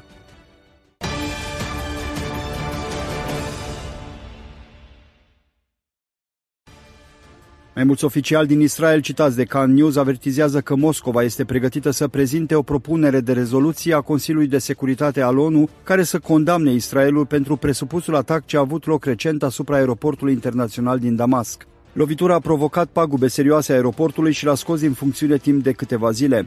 Proiectul de propunere dă vina pe Israel pentru atac și spune că aceasta subminează stabilitatea regională și încalcă dreptul internațional. Deși este puțin probabil ca rezoluția să treacă, unii analiști spun că demersul marchează o deteriorare semnificativă a legăturilor dintre Rusia și Israel. În ultima perioadă, Kremlinul a formulat mai multe critici publice împotriva Israelului. Ambasadorul Israelului în Rusia, Alexander Benzvi, a fost convocat pentru clarificări suplimentare. Până acum Rusia a avut o poziție relativ echilibrată în Siria față de Israel și nevoia acestuia de a opri Iranul să înarmeze milițiile locale fidele Teheranului. Acum Moscova transmite un semnal sirienilor și mai ales iranienilor că este de partea lor.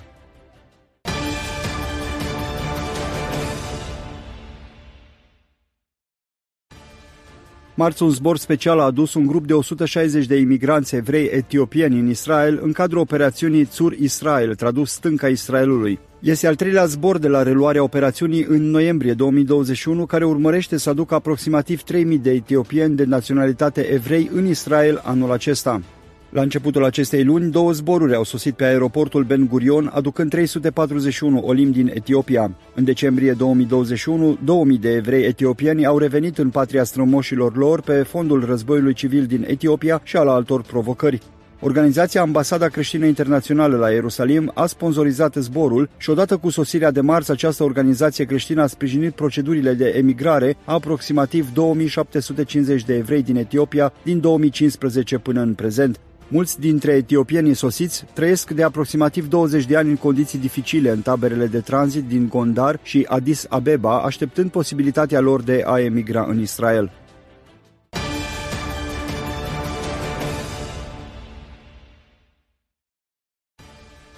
John Hayward, un profesor de matematică, a publicat recent un studiu preluat de Evangelical Focus, în care a analizat datele oficiale ale ratelor de creștere și descreștere ale grupurilor bisericești din Anglia, Țara Galilor și Scoția. Concluzia la care a ajuns este că denominațiunile creștine principale din Regatul Unit sunt în declin și unele dintre ele pot dispărea în doar câteva decenii. Este vorba despre Biserica Presbiteriană, Biserica Angliei și Biserica Episcopală Scoțiană. Cultele istorice principale din Marea Britanie se află într-un declin accelerat și de restricțiile de COVID-19. Congregațiile lor sunt mici și în vârstă și nu sunt completate de tineri. Teologia liberală și compromisurile pe care creștinismul cultural le acceptă sunt un alt motiv pentru care bisericile istorice nu mai sunt relevante.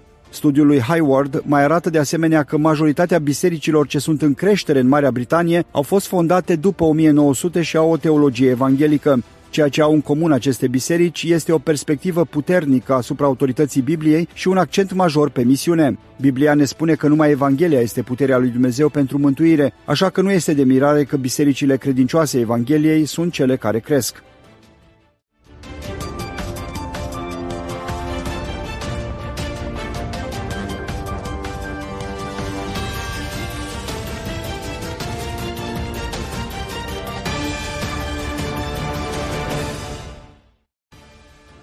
Europa încearcă să pună capăt dependenței sale de gazele naturale care vin din Rusia și, în schimb, dorește să le achiziționeze din Israel, a declarat președintele Comisiei Europene Ursula von der Leyen. După invadarea Ucrainei de către Rusia, Kremlinul a folosit dependența noastră de combustibili fosili rusești pentru a ne șantaja, a spus președinta Comisiei Europene într-un discurs la Universitatea Ben Gurion din Negev. Ea a evidențiat două proiecte viitoare cu Israelul pentru a intensifica această cooperare energetică între Europa și Israel. Primul este cel mai lung și mai adânc cablu de alimentare subacvatic din lume, care va conecta Israelul cu Cipru și Grecia, a explicat ea. Al doilea proiect, a spus von der Leyen, este o conductă de gaz și hidrogen curat ce va lega Israelul de Europa. În ultimii ani, Israelul a devenit un imperiu energetic în urma descoperirilor importante de gaze de pe țărmurile sale, găsite în aproximativ 20 de locații. În total, aproximativ 35 de trilioane de metri cub de gaz au fost găsite în apele israeliene, în valoare de aproximativ 500 de miliarde de dolari.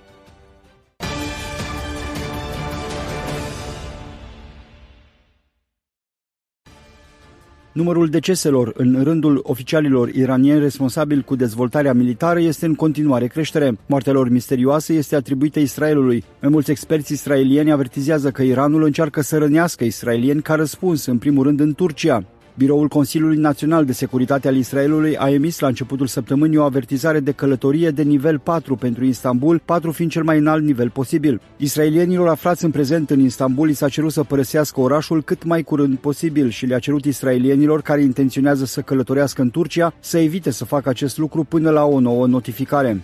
Rapoartele israeliene spun că mai multe încercări ale Iranului de a comite atacuri teroriste au fost dejucate în Turcia în ultimile zile. Dacă nu ar fi fost o activitate comună de combatere a terorismului din partea Israelului și a Turciei, ar fi fost comise un număr considerabil de atacuri teroriste. Serviciile de informații turce au arestat recent mai mulți agenți iranieni ai Corpului Gărzii Revoluției Islamice. Unii nu au fost încă prinși, de unde și teama pentru un posibil atac.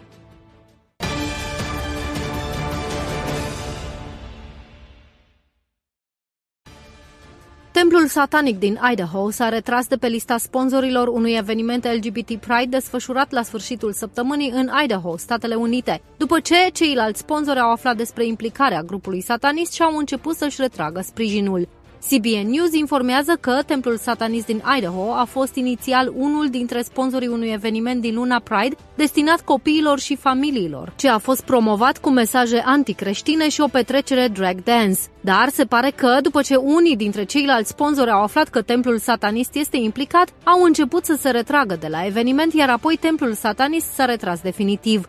Purtătorul de cuvânt al templului satanist, Lucien Greaves, a confirmat informația, spunând că alte organizații începeau să anuleze sponsorizările după ce au aflat că templul participa la eveniment, potrivit Idaho Tribune. Criticii paradelor LGBT, inclusiv mulți părinți, celebrități și politicieni, spun că marșurile sunt de natură extrem de sexuală și nepotrivite pentru copii, dar activiștii LGBT au împins aceste manifestații în parcuri, școli, biblioteci și chiar în unele biserici.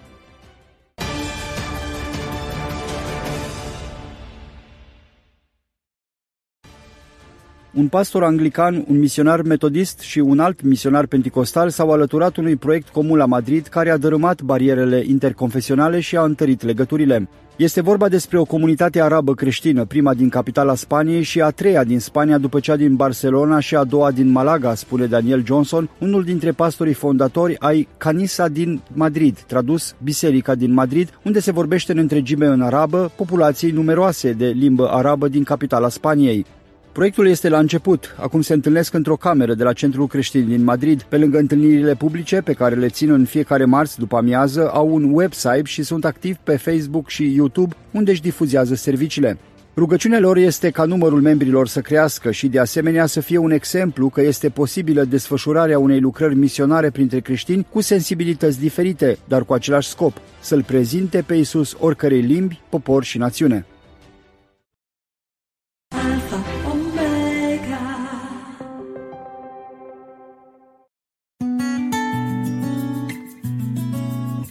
Suflet sănătos în trup sănătos.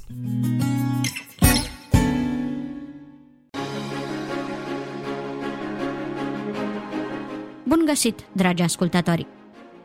sunt Carolina Gleveșeanu și astăzi la rubrica de sănătate vă invit să spicuim din cartea Boli evitabile de Macmillan.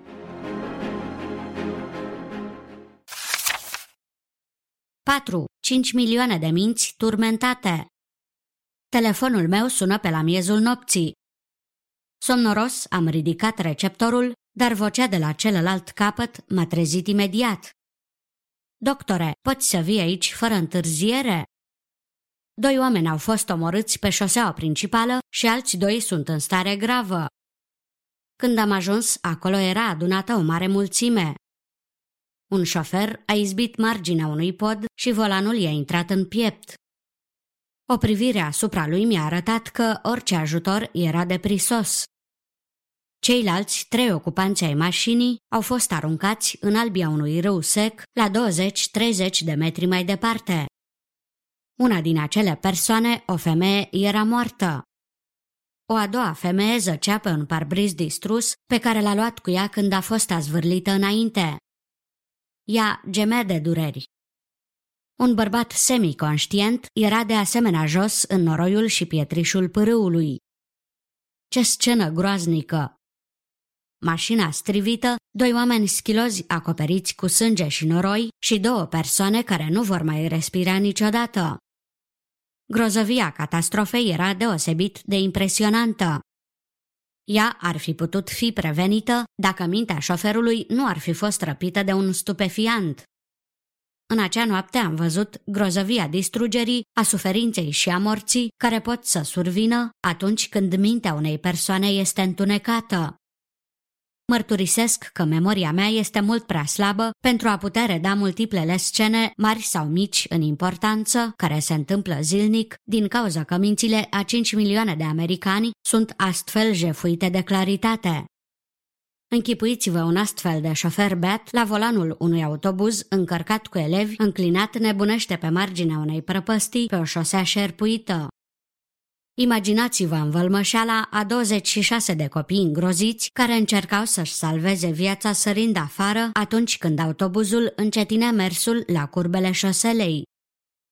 Milton Golin publică în revista Asociației Medicale Americane un articol intitulat Hoți a 5 milioane de minți și afirmă băutura a subjugat 5 milioane de bărbați și femei în Statele Unite, așa cum un cowboy prinde animalele și noi victime se adaugă într-o proporție de 200 de mii pe an. Milton Golin, Hoți a 5 milioane de minți, revista Asociației Medicale Americane, 19 iulie 1958, pagina 1496.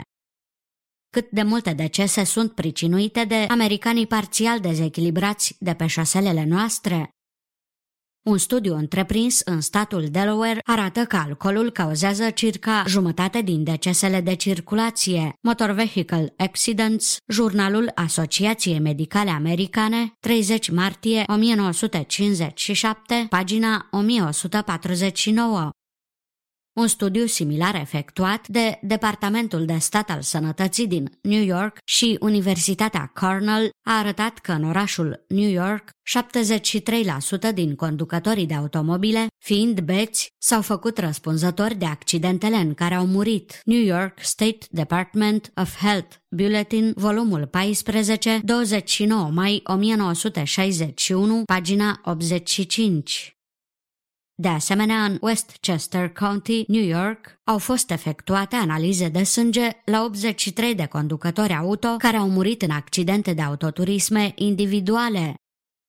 Analizele au arătat că 79% din acești conducători auto au fost sub influența băuturilor spiritoase. IBID, volumul 11, 14 iulie 1958, pagina 113. Dacă considerăm că chiar și numai 50% din cele 40.000 de decese anuale ca urmare a accidentelor de automobil ar fi cauzate de băuturile alcoolice și acesta ar fi suficient de mare act de acuzare împotriva acestui ucigaș caracteristic al unui număr de peste 20 de bărbați, femei și copii americani. Mulți conducători auto au pierdut permisul de conducere pentru că au produs o omucidere pe autostrăzile noastre. Răul este însă că acesta, alcoolul, este autorizat legal pentru a continua măcelul a mii de oameni. Privilegiat și legalizat, el continuă un astfel de măcel. În apărarea acestui masacru, se argumentează că impozitele noastre pe venituri ar fi mai mari dacă industria de băuturi spiritoase nu ar exista. Totuși, multe studii arată că o jumătate de duzină de alte cheltuieli ar fi mai mici. O societate de asigurări arată că taxele de asigurare auto ar fi reduse cu 40% dacă conducătorii auto nu ar fi creat o astfel de problemă. William N. Plymouth, Buffalo Evening News, 29 iulie 1960, pagina 1. Ce rol joacă acești 5 milioane de bețivi în alte morți violente precum și în omucideri, nu voi uita niciodată noaptea aceea când am intrat într-o casă unde am găsit un om beat apăsând revolverul încărcat pe tâmpla soției sale, mamă a cinci copii. Noroc că am sosit la timpul potrivit. Poate că prezența mea l-a obligat să-și cruce soția. A lăsat-o în pace, dar mi-a spus, dacă nu m-aș fi gândit că voi fi spânzurat pentru aceasta, i-aș fi zburat creierii.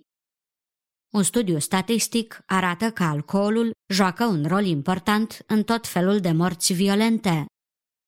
În urma autopsiilor efectuate timp de 27 de ani, Dr. William C. Waylands, medic șef al districtului Middlesex County, New York, arată că alcoolul era cauza determinantă în 41,2% din morțile violente, incidența deceselor legate de alcool, raportată la nivel ridicat, Tribuna Medicală, 25 iulie 1960, pagina 4.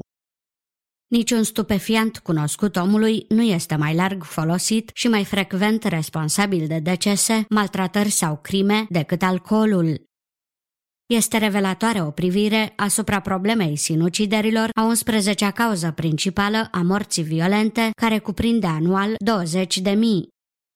Statisticieni experți estimează că alcoolul ar fi răspunzător pentru 5.000 din aceste decese. Ellie Robbins, recunoașterea și managementul pacientului cu suicid serios, știința medicală, 25 iulie 1960, pagina 781. Alcoolul fură mințile pe diferite căi. Când eram internist de spital, era obișnuit lucru să vezi în salonul spitalului un om călărind pe un elefant roz imaginar. El țipa că este atacat de o turmă de bivoli colorați în orange sau că este apucat de o gorilă stacojie. Până la sfârșit, el credea că, într-adevăr, călărește pe un asemenea elefant. Saloanele mari ale spitalului au devenit în acea zi un adevărat balamuc, deoarece omul țipa și căuta adăpost. Uneori, el încerca să scape prin fereastra pe care o spărgea spre a sări de la etaj. Noroc că infirmierele erau destul de iuți pentru a-l apuca de pulpana cămășii de noapte și a-l trage înapoi. Atunci când trebuia să legăm asemenea pacienți de paturile lor și să le administrăm doze mari de morfină, unii mureau. Cu toată tehnica avansată de astăzi, mortalitatea din cauza deliriumului tremens este de 4%. Russell L. Siri and Robert F. Loeb, Textbook of Medicine Philadelphia, W.B. Saunders School, 1959, pagina 1653. Moartea rezultă și din alte forme de vătămare alcoolică a creierului. Unele victime manifestă o tulburare a auzului care poate produce atâta frică încât unii pot să se sinucidă. Alcoolul este unul din factorii cei mai importanți care fac ca demența să fie socotită problema de sănătate numărul 1 a Americii. Un raport medical recent afirmă Circa 10% din internările în spitalele de boli mentale sunt înregistrate oficial ca datorită alcoolismului și alte 10% sunt în mare măsură cauzate tot de alcoolism. În plus, spitalele obișnuite au în îngrijire de asemenea mulți alcoolici efectiv deranjați mental, bidăm. De fapt, 6% din alcoolicii cronici manifestă demența sub o formă oarecare, Frederic Lemire, rezultatul final al alcoolismului, Medicina modernă, 15 iulie 1953, pagina 110.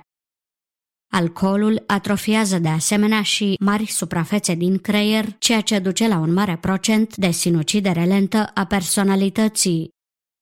Alcoolul, acest tâlhar legal autorizat, ucide în fiecare an multe zeci de mii pe autostrăzile noastre. El împinge pe unii la crimă, omucidere sau sinucidere, iar pe alții îi pune în dosul gratiilor ca maniaci, ca nebuni. Shakespeare, cuprins de uimire, a exclamat pe timpul său. O, Doamne, cum pot oamenii să pună în gurile lor un dușman care face să le fure pe furiș mințile? Otelo. Ba mai mult, efectele alcoolului nu se limitează cu siguranță numai la anatomia creierului. Un băutor care de curând era în cabinetul meu se plângea că nu poate să ridice destul de sus mâinile când se bărbierește. Nu numai că fiecare al cincilea alcoolic manifestă paralizie parțială a unor mușchi, dar mulți dintre aceștia se plâng de dureri neurotice. O treabă mult mai serioasă este ciroza, din cauza că sângele din tractul gastrointestinal este împiedicat de a trece liber prin ficatul împietrit. Ca rezultat a presiunii inverse în vene, extremitățile inferioare devin umflate mult și cavitatea abdominală este umflată așa de mult încât victima abia mai poate să respire. Noi putem să ușurăm suferința acută a abdomenului voluminos prin introducerea unui tub prin peretele abdominal și să extragem ceva lichid, dar din nefericire lichidul se reface la intervale scurte, iar pacientul moare. Ficatul obstrucționat poate de asemenea să producă presiune inversă și să tumefieze venele esofagului.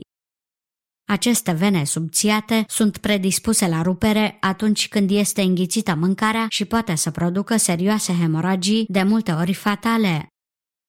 Ciroza apare de obicei între anii 35-65 atunci când un medic asistă pe un suferind sau pe un muribund la o vârstă relativ tânără și nu poate să-l ajute, se gândește în ce mod este pustită viața din cauza unor anumite plăceri. Îmi amintesc de o anumită zi a anului nou. Soția mea, împreună cu mine, ne-am sculat proaspeți și fericiți și ne-am bucurat deosebit de o gustare de dimineață cu grapefruit, fulgi de ovăz, șuncă și ouă.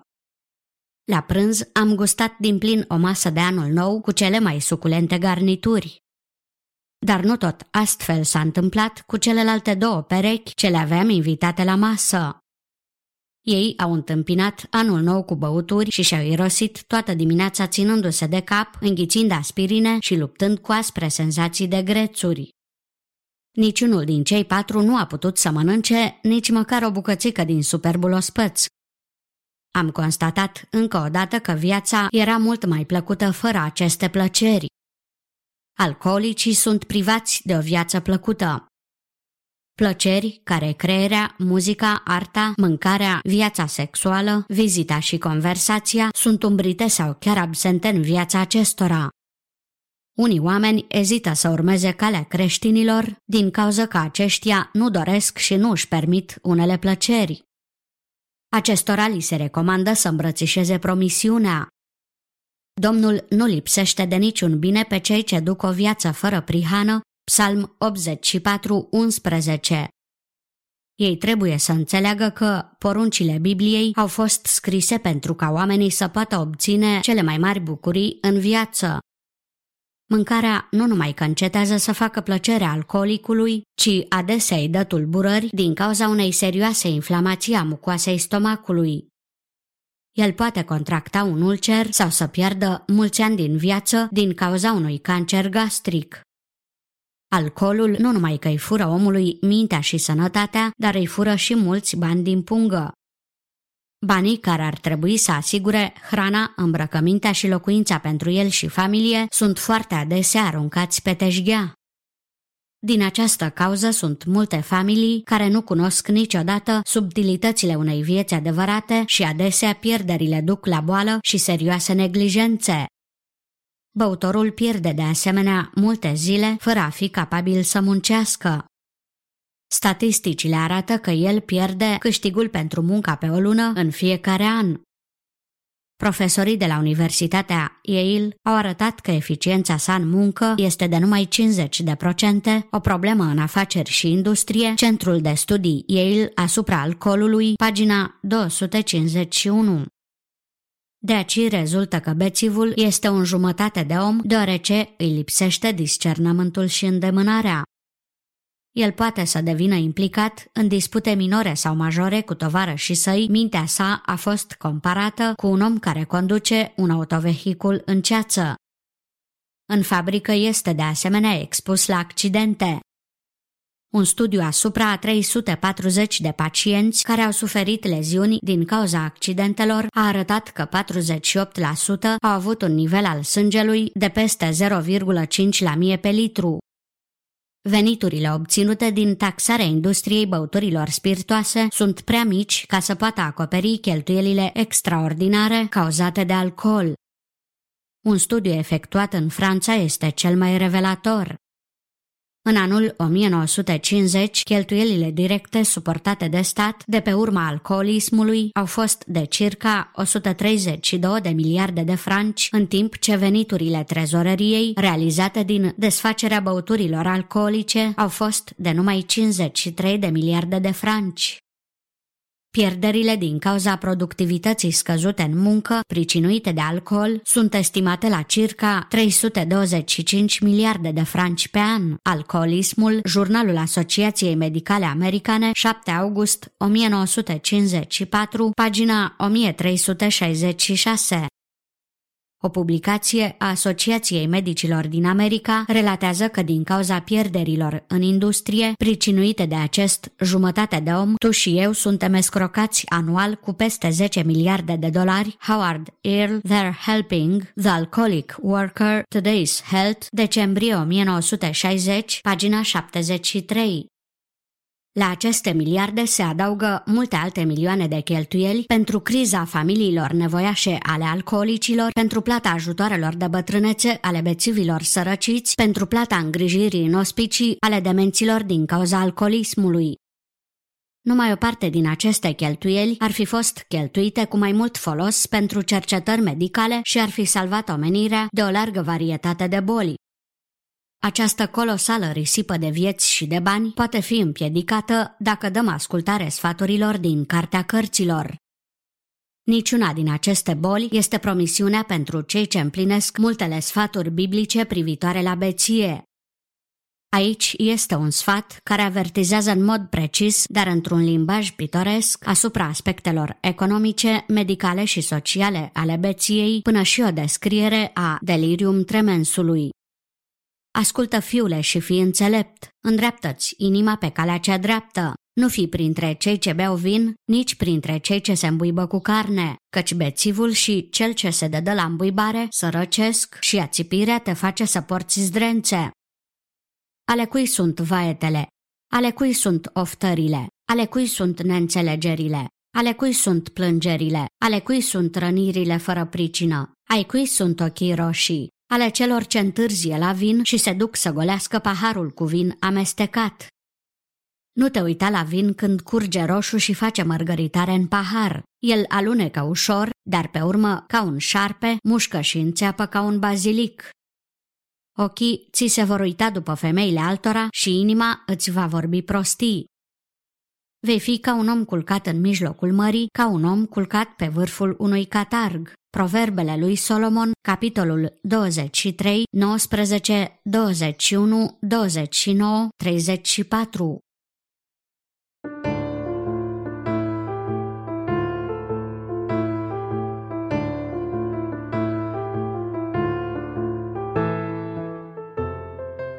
Recenzie de carte Bun găsit, dragi ascultători! Eu sunt Bogdan Suciu și, cu ajutorul lui Dumnezeu, sunt bucuros să fiu gazda dumneavoastră, adresându-vă o nouă invitație la lectură sub forma unei recenzii de carte creștină. Autoarea pe care vreau să vă propun cu prilejul episodului de astăzi este Patty Callahan, o scriitoare din Statele Unite ale Americii, care a semnat mai multe titluri de carte creștină. Dintre aceste titluri eu voi menționa doar unul, și anume Surprinși de iubire, care, din câte am reușit să aflu până acum, este și singurul titlu tradus în limba română. Surprinși de iubire este o carte impresionantă, pentru că redă o poveste de iubire cu totul specială, diferită, aș spune, de tot ceea ce am avut ocazia să cunoaștem până acum, sau oricum de majoritatea povestilor pe care uh, am avut ocazia să le, să le auzim până acum. Și anume, este vorba despre povestea frumoasă, relația frumoasă, care s-a construit între C.S. Lewis, celebrul gânditor creștin C.S. Lewis, și Joy Davidman. Doi oameni foarte asemănători, dar și foarte diferiți în același timp. Asemănările erau legate de căutările spirituale pe care cei doi le împărtășeau, de forța intelectuală deosebită pe care o aveau și care i-a apropiat foarte mult. Iar deosebirile țineau de vârsta acestora, între ei exista o diferență de vârstă de 15 ani, dar și condițiile sociale și spațiul geografic care îi separa, respectiv faptul că Joy Davidman locuia în Statele Unite ale Americii și era căsătorită, având și doi copii, în vreme ce C.S. Lewis locuiește în Marea Britanie și nu a fost niciodată căsătorit.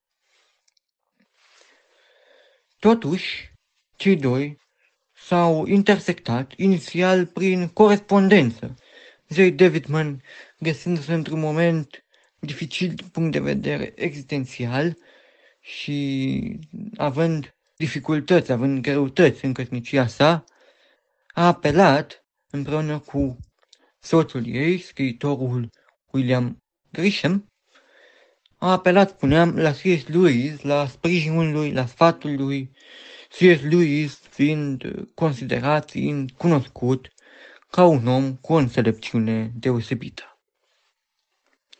În acest mod, între Joy Davidman și C.S. Lewis a început o prietenie frumoasă, o prietenie prin corespondență, în care cei doi și-au împărtășit frământările și-au împărtășit aspirațiile, căutările lor pentru a-L înțelege, desigur, atât cât este posibil, pe Dumnezeu. Cum va evolua această legătură de-a lungul timpului? Cum îi va impacta pe cei din jurul lor? Care va fi efectul acestei relații asupra operei lui C.S. Lewis? Sunt câteva întrebări la care vă las plăcerea să găsiți dumneavoastră răspunsul. Ceea ce vreau eu să vă spun este că răspunsul sau modul în care lucrurile evoluează este surprinzător, este impresionant, este altfel decât ceea ce ne-am aștepta și arată într-un mod cu totul remarcabil, într-un mod delicat, într-un mod pentru mine a fost, aș spune chiar cutremurător, felul în care iubirea primește orice greutate și cu ajutorul lui Dumnezeu și prin har, prin iubire, orice greutate poate fi purtată. Este specială această carte, am fost impresionat de ea și vă recomand cu încredere și cu toată bucuria. Pentru ascultătorii nevăzători ai revistei Lumina Vieții, cartea Surprinși de iubire, scrisă de Patty Callahan, poate fi accesată și în varianta audio, fiind digitalizată la Oradea.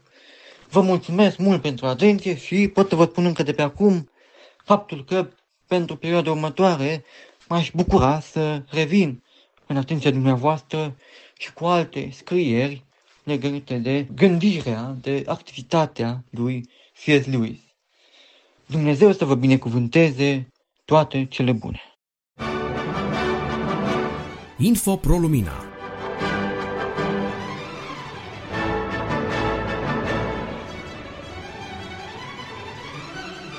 Bine v-am găsit la Info Pro Lumina, stimați ascultători. Această rubrică este una sporadică, pentru că doar din când în când avem să vă transmitem anumite informații despre activitățile sau lucrurile importante care s-au petrecut în ProLumina, Multe din lucrurile care le facem sunt lucruri care poate, dacă nu sunt atât de vrednice de pomenit, sunt dintre acele lucruri care sunt trecute sub tăcere, făcute nascuns, dar care, per general, au o importanță deosebită. Și sper că aici vom înțelege cu toții că e vorba de rugăciune, de slujirea noastră obișnuită, de lucrurile care le facem în mod obișnuit și poate că au devenit rutină. Trecând de acestea, vreau să vă aduc la cunoștință că la începutul lunii iunie, de la 1 iunie până în 5 iunie, a avut loc la San Martin, la Villa Santana, conferința Asociației Creștinilor Nevăzători Pro Lumina, o conferință a nevăzătorilor creștini. Tema a fost uh, una despre răscumpărare, balanța dintre valorile spirituale și cele pământești și la această conferință au participat nevăzători, slavvăzători și însoțitori acestora din toate zonele țării, dar și din străinătate. Au venit persoane din Ungaria, din Statele Unite, din Anglia și, bineînțeles, o mulțime de persoane din România. În total au fost peste 100 de participanți, cred că în jur de 110, dacă țin bine minte. Am avut și eu harul să particip, și m-am bucurat de participarea la această conferință. A fost una reușită și din prisma lucrării spirituale făcute cu ocazia acestor întâlniri, dar uh, și din prisma socială, pentru că am avut ocazia să mă întâlnesc cu unii dintre noastre din nou, pe alții i-am întâlnit pentru prima dată, deși i-am cunoscut prin intermediul internetului. Dumnezeu ne-a dat un timp binecuvântat la oaltă, au uh, slujit nevăzători, au slujit slab văzători, au slujit mai multe persoane dintre participanții la conferință. Am avut uh, și câțiva invitați. A fost uh, Vali Pentea a cântat spre slava Domnului, a venit împreună cu soțul dânsei, păstorul Viorel Sava. Am avut parte de ajutorul celor de la Betania, Biserica Penticostală Betania din Oradea, care ne-a sprijinit nu numai din punct de vedere spiritual, dar și material pentru organizarea conferinței. Menționăm că din partea Asociației Bartimeu a fost uh, fratele Tibor prezent cu familia lui. Ei, uh, la rândul lor, au contribuit din punct de vedere material la unele din surprizele pe care participanții le-au avut și, de asemenea, ne-au uh, bucurat cu aceste daruri și materiale și spirituale deopotrivă care se numesc micile mega voice-uri, micile MP3 playere care redau Sfânta Scriptură în format audio. Mega voice-uri au primit toți participanții prin bunăvoința celor de la Asociația Bartimeu, în numele președintelui Asociației George Iordan, în numele bordului de conducere a vicepreședintelui Nicu Busle, a tuturor celor care s-au ocupat de organizare. Vă mulțumim celor care ați participat și sperăm să vă vedem din nou la alte conferințe similare ce vor avea loc la date anunțate mai dinainte, cu siguranță. Îi mulțumim lui Dumnezeu și pentru această ocazie, mulțumim nu în ultimul rând pentru cele câteva suflete care și-au uh, încredințat mâna lui Dumnezeu cu această ocazie și credem că, pe de altă parte, multe alte suflete au fost atinse în acea coardă sensibilă care face ca în inima noastră și în viața noastră să se întâmple acele decizii care schimbă vieți. Slăvi să fie Domnul pentru aceasta. De asemenea, o altă știre, o altă veste pe care vreau să vă dau este că Nicu Busle a participat de-a lungul ultimilor luni de zile în câteva locații ale Asociației Nevăzătorilor din România pentru concursul de cultura generală, mai exact secțiunea de cunoștințe biblice. Cunoștințe biblice, acest concurs are loc uh, de-a lungul filialelor ANR din România. La Arad a avut un loc, loc în 28 aprilie. Au fost 5 participanți. Roșca Lidia, Roșca Ioan au fost uh, pe primele două locuri. Au mai fost alți trei participanți. Au mai participat Anton Irina și Ioan Horbotă. Andrei Petrișor. De asemenea, premiile au constat în uh, Noi Testamente, în format cu literă mare sau în mega voice-uri. Sperăm ca în continuare interesul pentru concursurile de cultură biblică să rămână o activitate interesantă pentru cât mai mulți dintre nevăzători. Acestea fiind spuse, o să vă aștept cu alte știri interesante în edițiile următoare ale revistei. Poșta redacției Așadar, iată-ne ajuns și la finalul acestui număr, dragi ascultători. Vă suntem încă dată recunoscători că ați avut răbdare să rămâneți cu noi până la sfârșit. Înainte de a încheia, vrem să vă aducem la cunoștință că ne puteți contacta când doriți noastră prin e-mail la adresa lumina vieții arondprolumina.ro și totodată puteți suna la numărul de telefon care se găsește afișat în rubrica de contact de pe site-ul nostru www.prolumina.ro și veți putea face lucrul acesta dacă doriți să vă exprimați opinia, părerea, mulțumirile sau chiar nemulțumirile, observațiile legate de conținutul acestei reviste sau dacă doriți informații suplimentare de asemenea, puteți fie să ne scrieți e-mail, fie să ne telefonați și vom fi bucuroși să vă ascultăm. În cazul în care doriți să colaborați cu ProLumina la realizarea acestei reviste, de asemenea vă suntem uh, recunoscători și dacă vom considera că materialul sau conținutul pe care vreți să-l propuneți este potrivit pentru revistă, vă vom menționa, vom publica la momentul uh, potrivit acel material, bineînțeles nu înainte de a anunța alăturarea noastră la colectivul redacțional.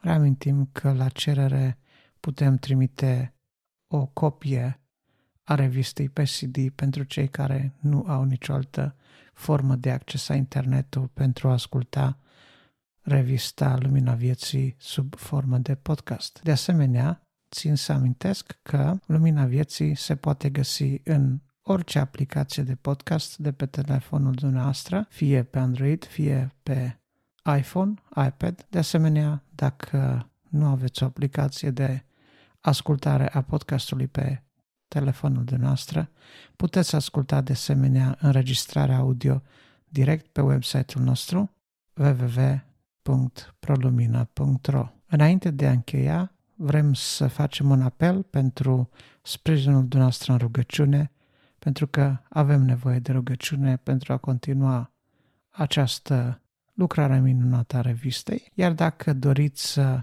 să sprijiniți și financiar asociația, de asemenea pe website, la pagina donații, veți găsi informațiile necesare pentru a face acest lucru. În speranța că v-am putut fi de folos și că ați petrecut un timp folositor, sufletului, un timp uh, binefăcător pentru dumneavoastră, în speranța că Dumnezeu v-a atins prin mesajele promovate în această revistă. Vă dorim în continuare multă sănătate, toate cele bune și să ne reauzim cu drag luna viitoare, dacă va voi Dumnezeu.